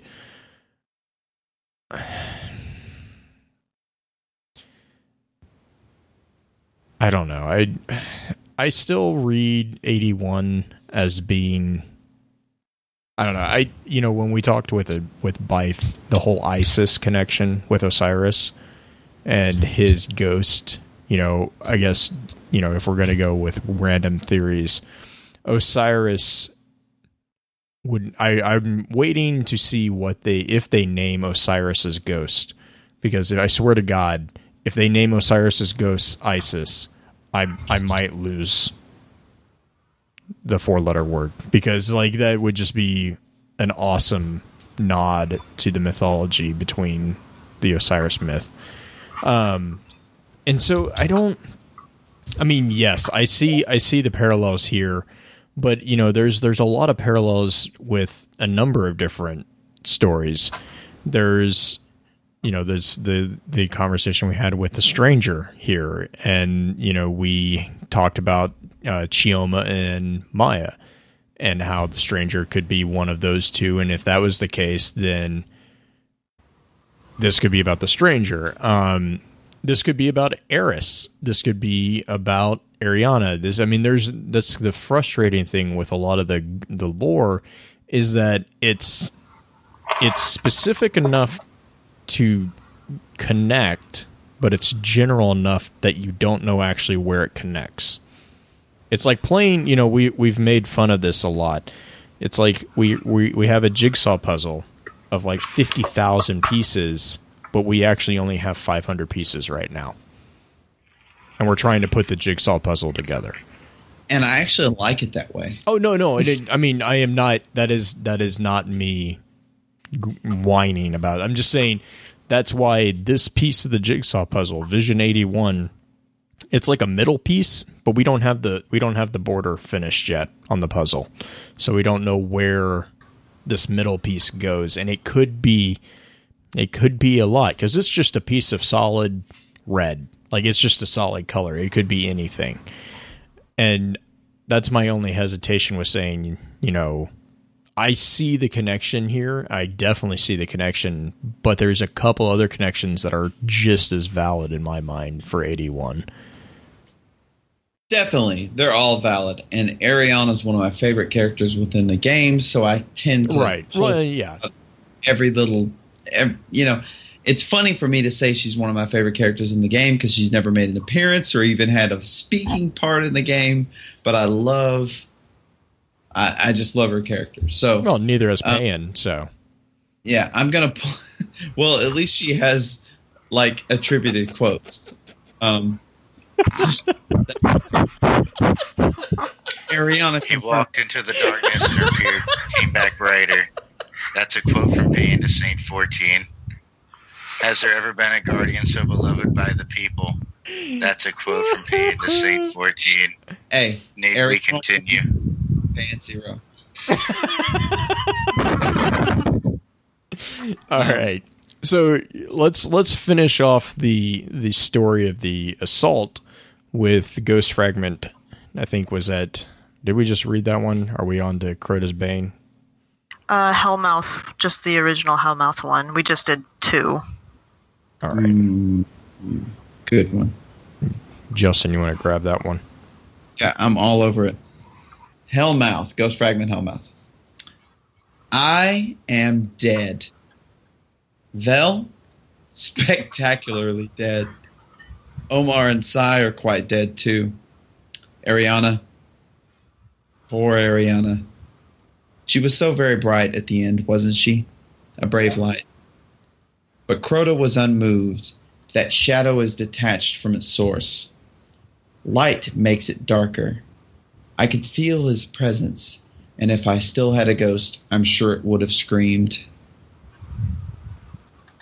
I too am detached from my source.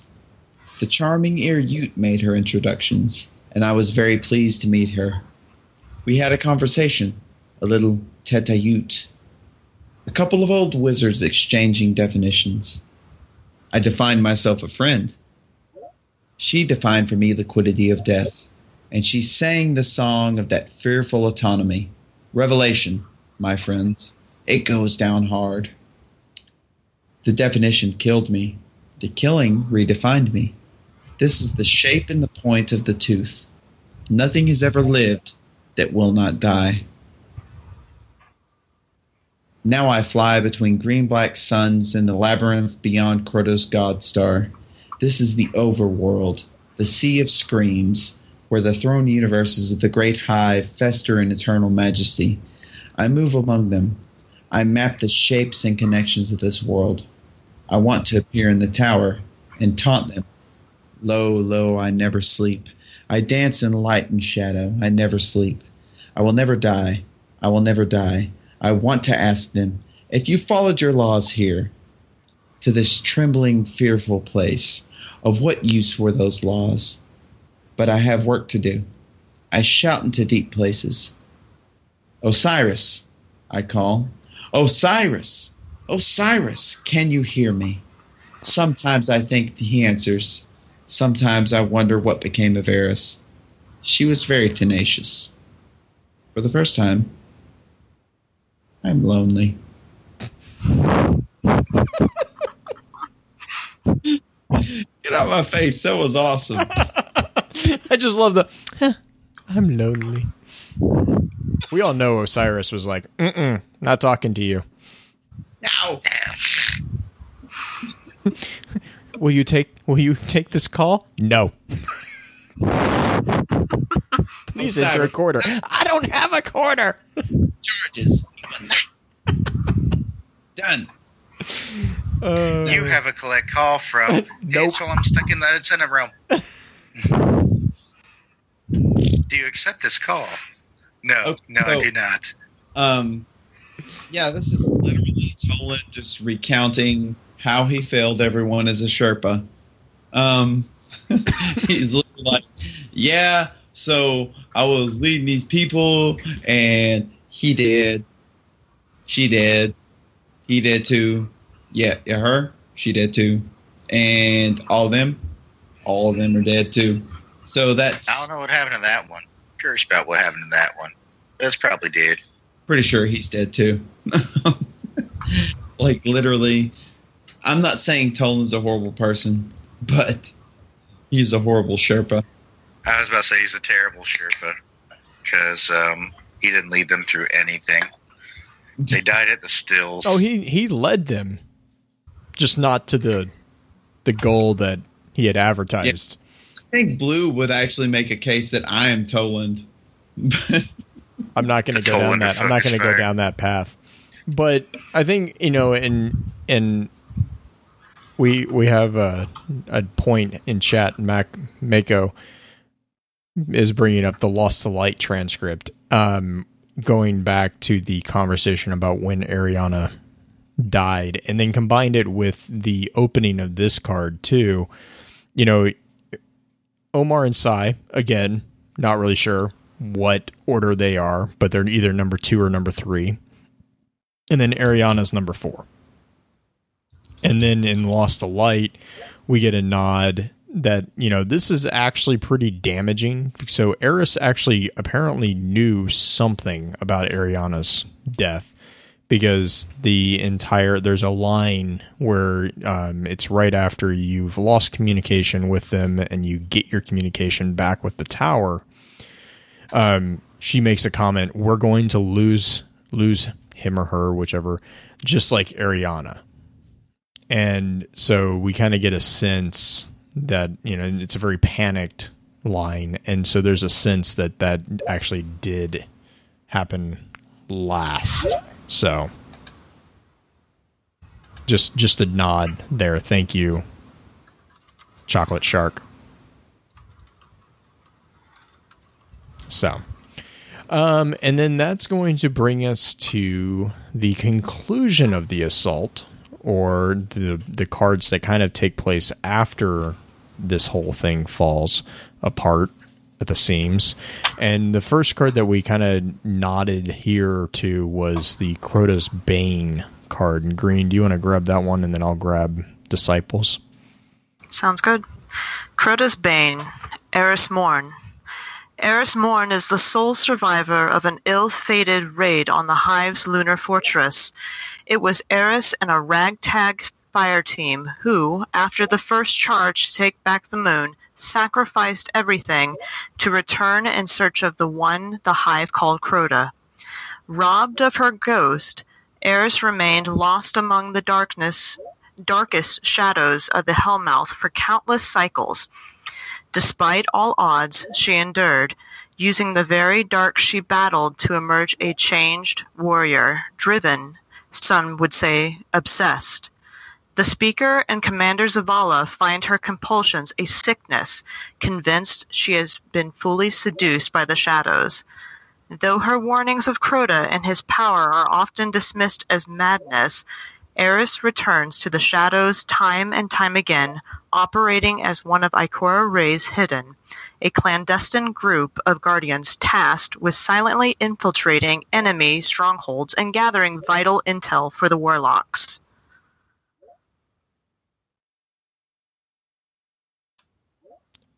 And the reason I was going, we had this card, which really like this card. But the reason why we were having this card is this kind of sets the stage. It kind of concludes. So it, it, in my in my mind, it kind of ties up the end of it. It gives a good summary of that entire thing, and kind of from the perspective we started with the perspective of Eriana, we end with perspective of Eris. You know, and that's kind of how I kind of see the the progression of the story of this entire fire team. Um, and that brings us to the last card that we have is the disciples of Crota. And it's a quote from excuse me, it's a quote from Eris and it says, They are all here on earth, I can feel them. His eyes who watch our worlds for him, the hand whose grasp on earth must be unbound, the heart who ceases at nothing to bring Crota back, and Omnigul, his vile will, the keeper of the worms, the mother of his spawn. Find them, defeat them all. As long as even one of these monsters walks the earth, the threat of Crota will never fade. So, it also, like what I was saying, is it also presents the disciples card as coming from someone who actually does know what she's talking about. You know, we we all know in game that Eris has a really good, pretty good grasp on what's going on in Hiveville, and the Crota's Bane card kind of ties that ties that up with a nice little bow, and then the disciples kind of leads into our assault on Crota and you know ultimately Crota's end. So I think and that's that's pretty much all the grimoire cards. We have we have a couple items that we've kind of tossed about around. Um and I think we can just most of these are going to be pretty quick. There's not, you know, the flavor text always gives us more detail about the story and so you know as we've discussed throughout the entire you know podcast here there are details that the pieces of armor and the class items and the artifacts have kind of given us that allowed us to flesh the story out and so these quotes are kind of just those confirmations of what those what sounded like maybe assumptions when we were talking about the grimoire card. Those assumptions were rooted in text from these, and I'm not really sure. Um, let's let's do hunt. Justin. Do you want to do the hunter items, and then Green? You want to take the warlock, and I'll take Titan. Sweet. I'm excited the the hunter item seems to be it seems to be centered around making you appear like an acolyte. um, first of all, there's the acolyte rung, and the flavor text of which speaks and says, "Mota was so close, clawing her way out, with bones torn from ac- the acolytes. Her fall, Omnigul, you honor you honor her." And I kind of miss that Sai Mota was a was a female. I, I feel a little uh-huh. ashamed at the moment, um, but stuff happens. Did y'all catch that before that? Uh huh. Am yeah, I just yeah? They definitely yeah. That that's all yeah. you, Justin. She's a female. Omar's a dude. Um, Vel's a dude. Eris is a chick. Toland's a dude, and Eriana's a chick, and an exo. I just literally heard more dudes than a Bill and Ted movie, but um, um, but not more than the Good Burger movie. So, So there- do you want to go there? We have the No. Ankh, No. the Ankh of Simon. a rattling shriek, the crunch of bones, and the fading echoes of a brave woman's. How did I miss this? woman's last laugh. I feel embarrassed. So, Yeah, th- this is a hell of a time to have that revelation right about now. The only way this could be more embarrassing is if Bungie had direct messaged me and said, "Hey, Sai Mota's a woman," and uh, I could have been like, "Oh, really? That's surprising." um, really, really quick note on Ankh. You know, most people will know what an Ankh is, or at least know what an Ankh looks like. But it's a it's a, it's an object or a design that resembles a cross, but instead of having that top arm, it has a loop. And the the note here that I wanted to make was it was used in ancient Egypt, and the origin of the Ankh is actually completely unknown. It just started. It just showed up in hieroglyphs. They don't they don't really know when it started, but it's always been used as a symbol of life.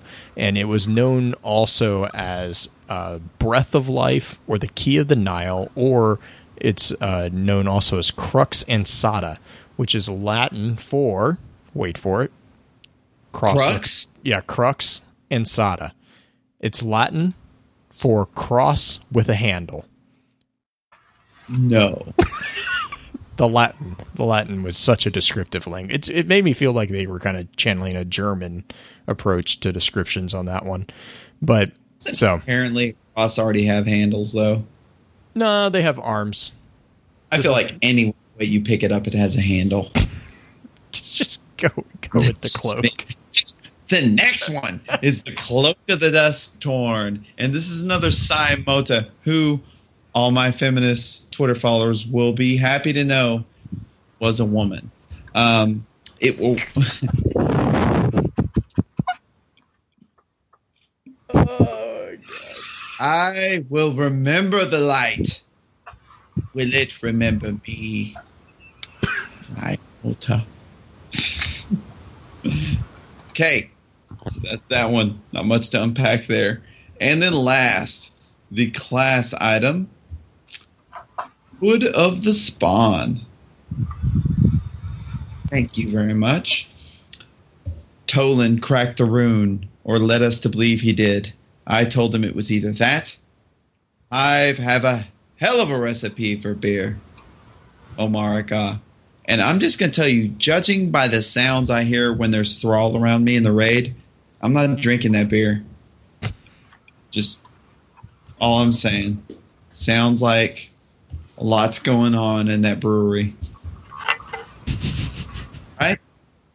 Anyone else with me? Oh, so we'll we'll jump into the dust. I the, tried uh, out. the uh, we'll jump into the Titan gear real quick, and you know, like I was saying earlier, there is a set of armor actually that is connected completely to one of the members of the fire team here, and that's the Dusk Render Type Zero, and so it it explains the history of Vel as well as kind of point to what his motivation might have been. And so, starting with the Titan arm, it says Vel Tarlowe was still a new guardian when he joined the Titan Order of the Pilgrim Guard. And then we go to the chest, and he says he never sought glory or prizes, only peace. And the helmet says that he died as he lived, a mighty shield against the darkness. And then finally, the, the leg armor says, as part of the Pilgrim Guard, Tarlowe guided many refugees to safety behind the city's walls. So that that entire set of armor kind of gives us a sense of Vel's personality and, and a little bit of a nod to where he came from. The Pilgrim Guard obviously was the Order of Titans who were responsible for guarding the pilgrims on the road to the city while they were trying to get out from the dangerous of the wilds and you know the the world that was not protected by this the traveler's aura. And it also kind of points that Vel might have been a defender. Um, you know, the whole description of a shield and that ner- nature, you know, the Titans have always been kind of the shield of the the city and the guardian classes. So it it could just be a sense or just could just be a, a turn of phrase, but I I kind of read that as a point to him being a defender primarily. Um and then there's also the the point that you know like it was said he he sought peace. He didn't seek glory or prizes. So the only reason that he would go into battle would be to bring about peace. Um which you know some people might question of like well then why are you going into a fight if you're only going to be pe-? the reason is is that he's he's defending those who can't fight against those who would attack them. And that's that's a very you know it's very honorable which is kind of an interesting connection there because it begs the question of what Eriana told him to get him to come into this this assault on Crota. Um and also, you know, if that was still the case when he got there. Um, there's a few other items that are connected. Uh, the there is one other arm armor for the Titan. It's called the Nightbone Guard, and this is the quote that I had said earlier. There is nothing more satisfying than feeding a knight a shard of their own, and that's from Vel Tarlowe. So again, peaceful guy. I imagine when he got his blood blood up, he kind of got a little violent, as most Titans do. And then we have uh, Vel Tarlowe's Don't you try to segregate Titans. I'm not segregating, I'm stereotyping.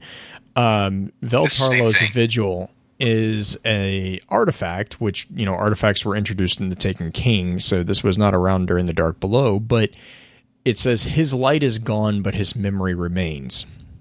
Now, the kind of cool connection here is that really there's only one other major character that we know of that has had a vigil, and that would be Saint 14.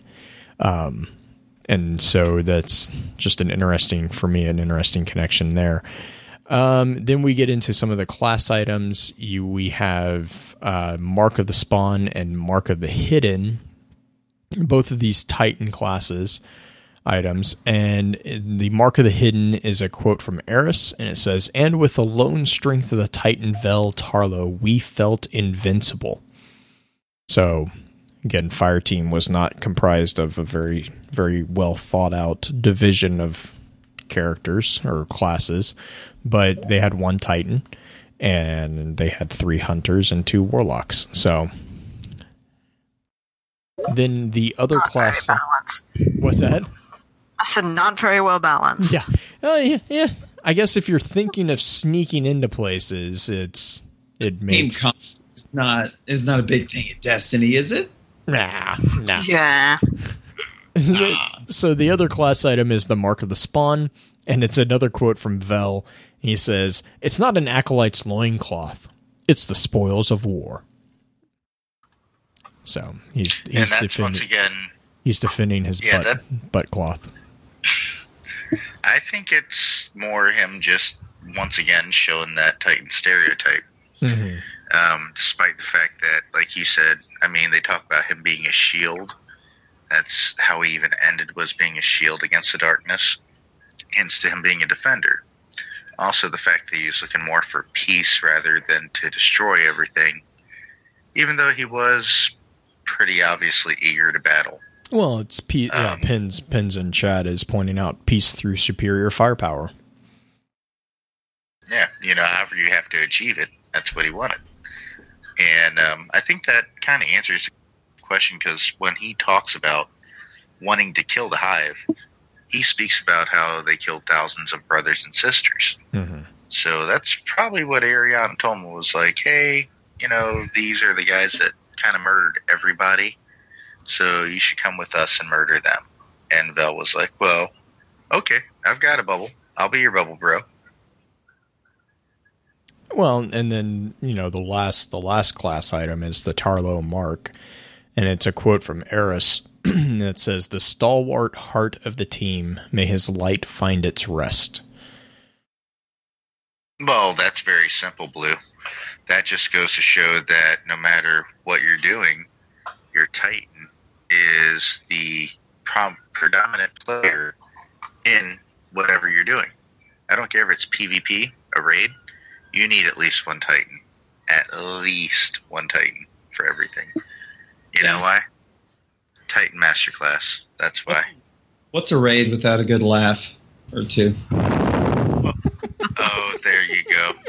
No, I'll give you a good example. Every week when I You run know, my uh, Here's here's every the week thing. when I run my raid, we have two Titans, two defender No. Titans in the center. Titans Titans are really good to have unless you need to get something off the top shelf, and then Yeah. then you just need a warlock because really? their arms are Uh, really. all right, Very useful. you, you- yeah, Super- you go there, Blue. You you go ahead and you use that crutch. That's fine. Here That it is is. fine. You We'll heard it from me. You heard it first. Titans serve a purpose. No snarky comment. No nothing else. In gameplay, type in Titans. Thumbs up. In gameplay and lore, no matter what you look at, there's always a Titan there that made a difference. So that brings us to the Darkblade helm, which is a quote from Eris that says, "Alak-Hul, the Darkblade is laid low, and thus Vel Tarlowe is avenged." And that's where you brought up, Lou, the fact that it had to be him that had the stabbing blow. Right. regardless of whether or not it was Varric. Well, we end up finding out through various Or- different things that Varrock and um, Alak-Hul were actually lovers. They Mhm. were, Going on. We don't know Mates. what it is for the hive. we don't know what Yeah, that. yeah, yeah. yeah, I don't- whatever I don't- you would call that. For That's the that's me pulling a pulling a side. Never mind. Nope. Nope. Nope. Mm-mm. Yeah, let's not do that. Let's just go ahead and say they were intimate together, and um, those two together, along with a bunch of Thrall, were what took down Vel. So Eris is very happy when you end up taking him out and I'm sitting on some. finish. No. Oh, stop it! You No. stop it right now. Oh man, Brady Bunch of the Hive world. That Yeah, moves us on to Warlock. Yep, more like the Osmonds, but Yeah, the Osmonds. All right, so Warlock. This is my favorite item card. I don't even main a Warlock, and this is still one of my favorites. It's the Thrall Skin Brace. Bet you killed a lot of Thrall to weave that thing. I didn't even know they had skin. Oh my god! Just it's like holy crap. don't you get that as a hunter too from Eris? Mm, I, I could have sworn I got a thrall skin brace for doing the uh the uh God, what's the urn? It is a warlock piece. You're It's a warlock you're, piece. You're thinking the no, no. You're thinking the thrall sk- the bleh, bleh, thrall skin drum. that's Yeah, the That's class hunter. item That's the artifact, the hunter artifact. artifact. There we go. Yes. Is what I'm, Eh, I'll Go find ahead. it. Go on. All right. Yeah, yeah. There you go, Justin. move on to Mm, Eriana, Curse of the Hidden. This is the class item. I vowed to avenge them all, and this curse I will carry to my final death, which she did indeed carry to her end. She never finished it. And then we go on to Emerald Light, which is also a class item. It's by Toland. They'll believe you are one of their own, and that is the only way. And this one, this one, I you kind of just automatically want to attribute it to him saying it to Eris, but it could be him saying it into himself. But most likely, it's Eris. It's just like okay, You you definitely get the feel of it, considering that Eris is the one that lived, and Mhm. he he actually says it in the card that Justin said earlier. He says, "Eris, she was so tenacious. I wonder what happened to her." As in, I gave her a couple of lessons. I tried to help her live. I don't know if she lived or died, but I do want to know. So, I mean, it, it was definitely worth mentioning. That's for Right. sure. it makes you wonder when he told her this, because there's not a lot of time in the raid in their attempt before they end up dead. Well, it's like we said, they never made it beyond the stills, which I believe we determined in chat where the uh, the lamps that set off. Mm. Yes. Real quick, I was wrong. You were right. The hunter artifact for that, I mean, the hunter reward for that urn of sacrifice was the acolyte. Was the Thrallskin drum? acolyte, acolyte rung. It was a gauntlet. Yeah. But uh, I don't know where I got Thrallskin brace. The, you are correct. I'm wrong. Move yeah, it's on. the, no, it's the Thrallskin drum. no, no, it's not the Thrallskin drum. No, that's where you got the hunter. That's the hunter artifact that has Thrallskin in it. Yep. that's where I got confused. I'll accept that. Let's, Okay, Omnigal Bond.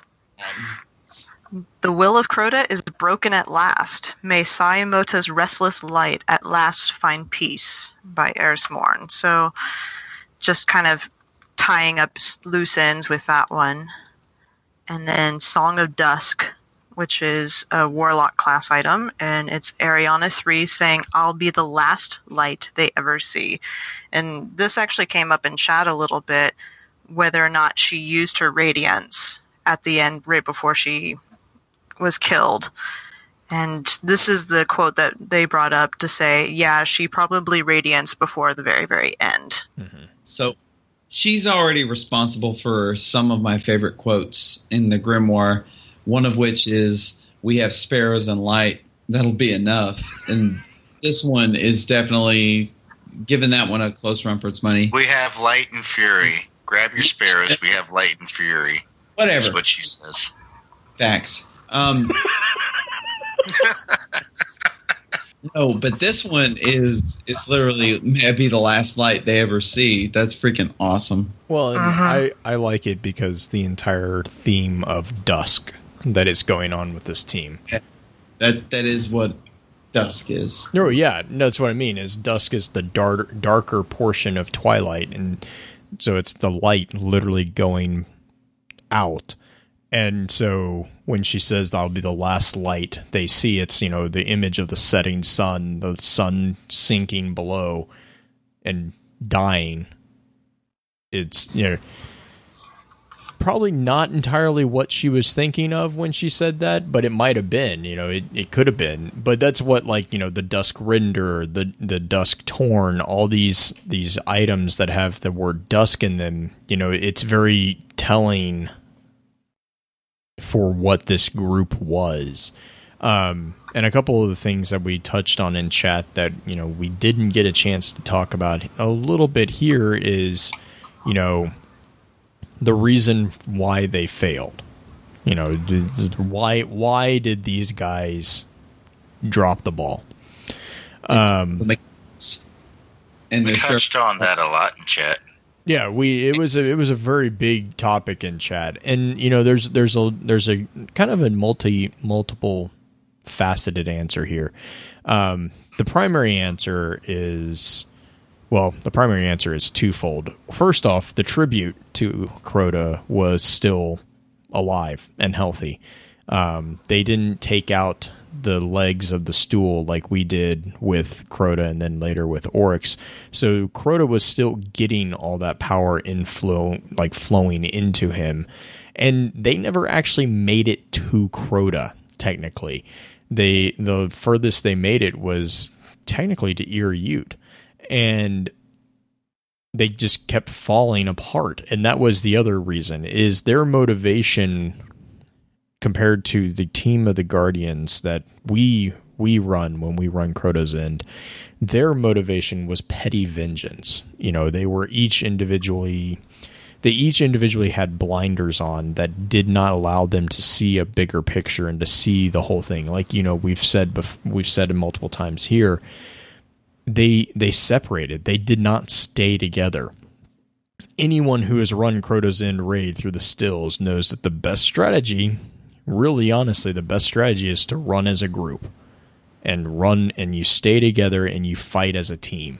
And as a storytelling, that also is very important because the one person out of this entire fire team who survives is the one person who, from the very beginning, started message started the message of we need to fight together, we need to stay together, we need to you know make sure that this is you know this is going to take teamwork. She's I mean Eris said from the very beginning, light is not enough. You need to have like she didn't say it, but the implications there is that light isn't enough. Your individual light is not enough. You need to combine it with the team, and you need to have a fire team that is in in sync with one another.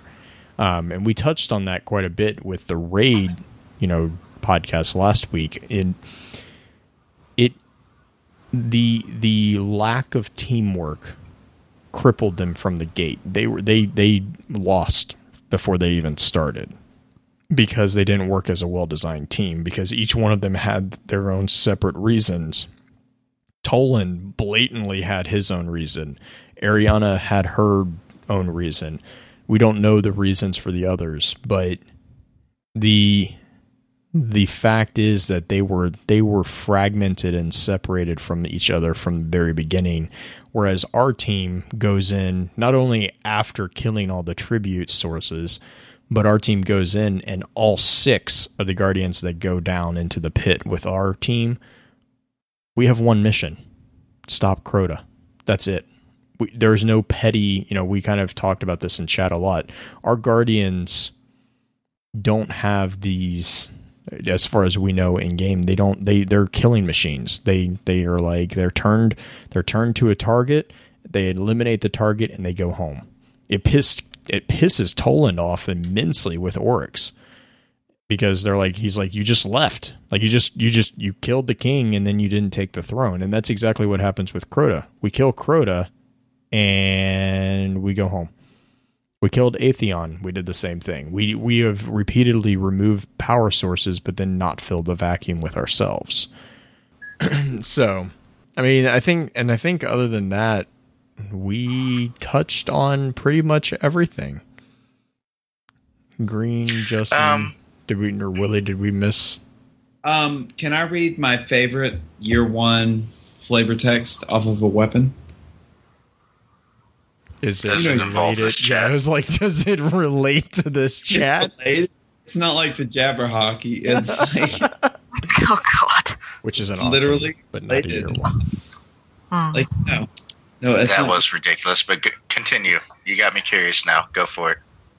Um, so I don't have it up anymore because I didn't think I'd get a chance. But I'm gonna ad lib this one. Hashtag damn it, Justin. Damn it! The Hive stole our deepest secrets. Take them back with fire and lightning. Which weapon is that? Armor. Son of a. so yeah, it's murmur, and that is awesome. Like, and that's that's literally an Eris quote. Yeah. So it, I might have paraphrased a little bit, but that's my favorite, and I love it because that is full circle from Eris in that first in that first card we read. I can't remember if it was a Hellmouth card or whatever it was, where she was like, "You would pick up an ascended blade, and all this other crap. You would pick up their swords. I can't believe I'm a gird." And then Eris is a valley girl. Oh she was, she's like, was literally like, "I'm a gird," but now she's like, "Take it back with fire and lightning." And like literally, that's full circle. That's my favorite flavor text because it sounds like a lyric from Metallica song. But um, I have nothing else to offer. Which is usually how I start the show. Green, you got anything? Did we miss anything? I'm with you. Not that I can remember. Awesome. Shout out times. Yay! Good shout outs this week. Good. So, Green, you since you're a guest, we'll let you take the uh, this the primary position. Nice. Take point. Lead Take- as a hunter does. Yeah, you're a hunter. Hunt. Okay. I as far as shout outs, I actually want to shout out to Rhino in Discord chat. Rhino and I tend to go back and forth because we're always on at the same time. And this guy just helps me bounce ideas constantly whenever we're discussing one of these topics. So it's that's my shout out for this week for in Discord.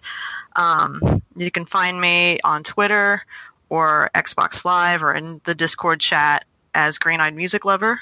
And if you got a debate, I'm good. I'm good at picking things apart. So bring it. you just made Justin's Mic drop.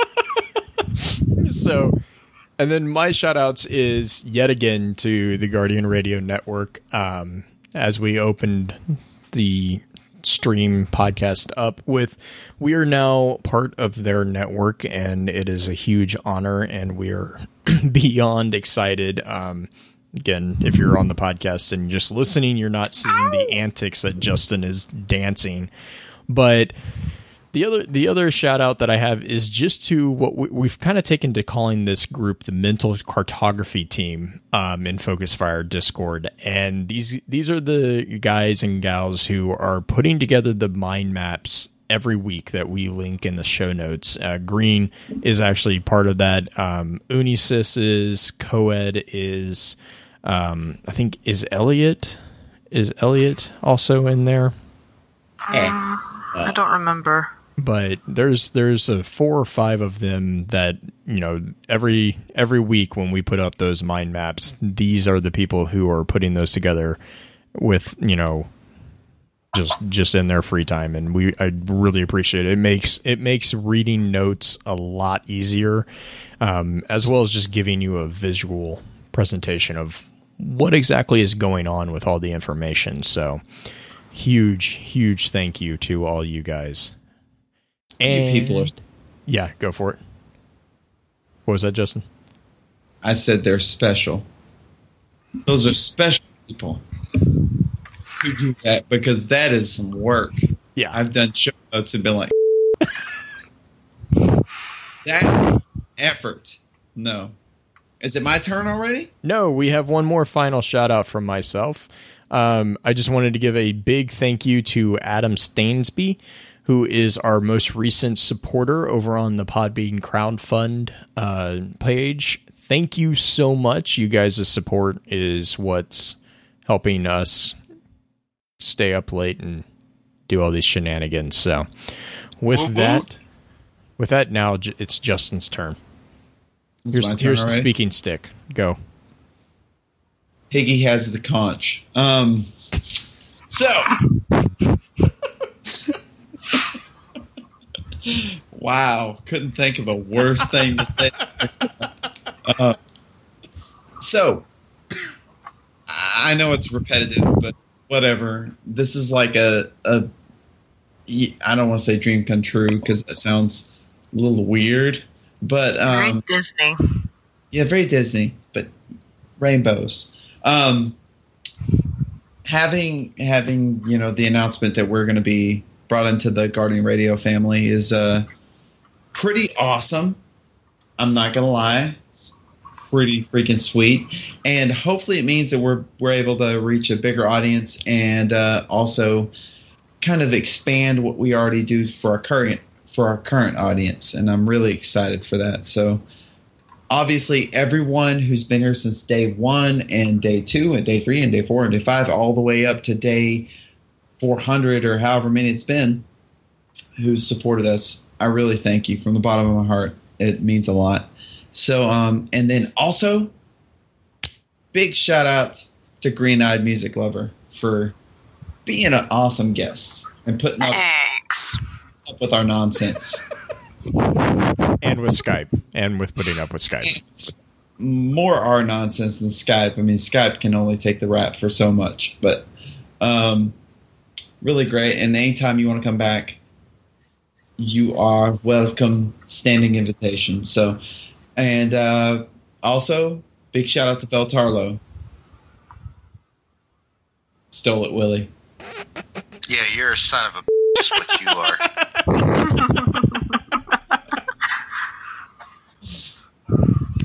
now, unlike this uneducated person, R.I.P. Vell Tarlowe, you were the stalwart of the team. Eris said that herself. Moving on, as always, um, big shout out to DoD X1 Foxtrot, my clan that I couldn't do without. Um, also, once again, big shout out from, like the other two guys said, to the Guardian Radio Network. It is a true honor to, you know, be a part of that. Like that's that's pretty amazing. So when when Blue shared that news with us, blew our minds. Now we get to talk about it. So thank you so much. And of course, shout out to Green Eyed for being here because yeah, there's us. And you dealt with that for a good amount of time. So thank you so much for joining us tonight. You guys are great. I enjoyed it. So, with that, we'll begin to wrap the chat up. Thank you again to those over on Twitch for coming to spend the evening with us. If you'd like to join us, please be sure to give us a follow over on twitch.tv slash focusfirechat. Links to all our sites can also be found with our episode archives over on www.focusfirechat.com. Thank you again to Green for spending your evening with us. We really appreciate it and look forward to having you back sometime please be sure to email us at focusfirechat at gmail.com with any feedback or questions concerning the podcast and let us know how we're doing by giving us some feedback on iTunes or through that email as well. We try to keep to the scheduled Wednesday night streams of the chat starting at approximately 10 p.m. Central. But if we have any variations, we always make sure to let everyone know through our Twitter account at FocusFireChat. So, until next time, the lore band marches on.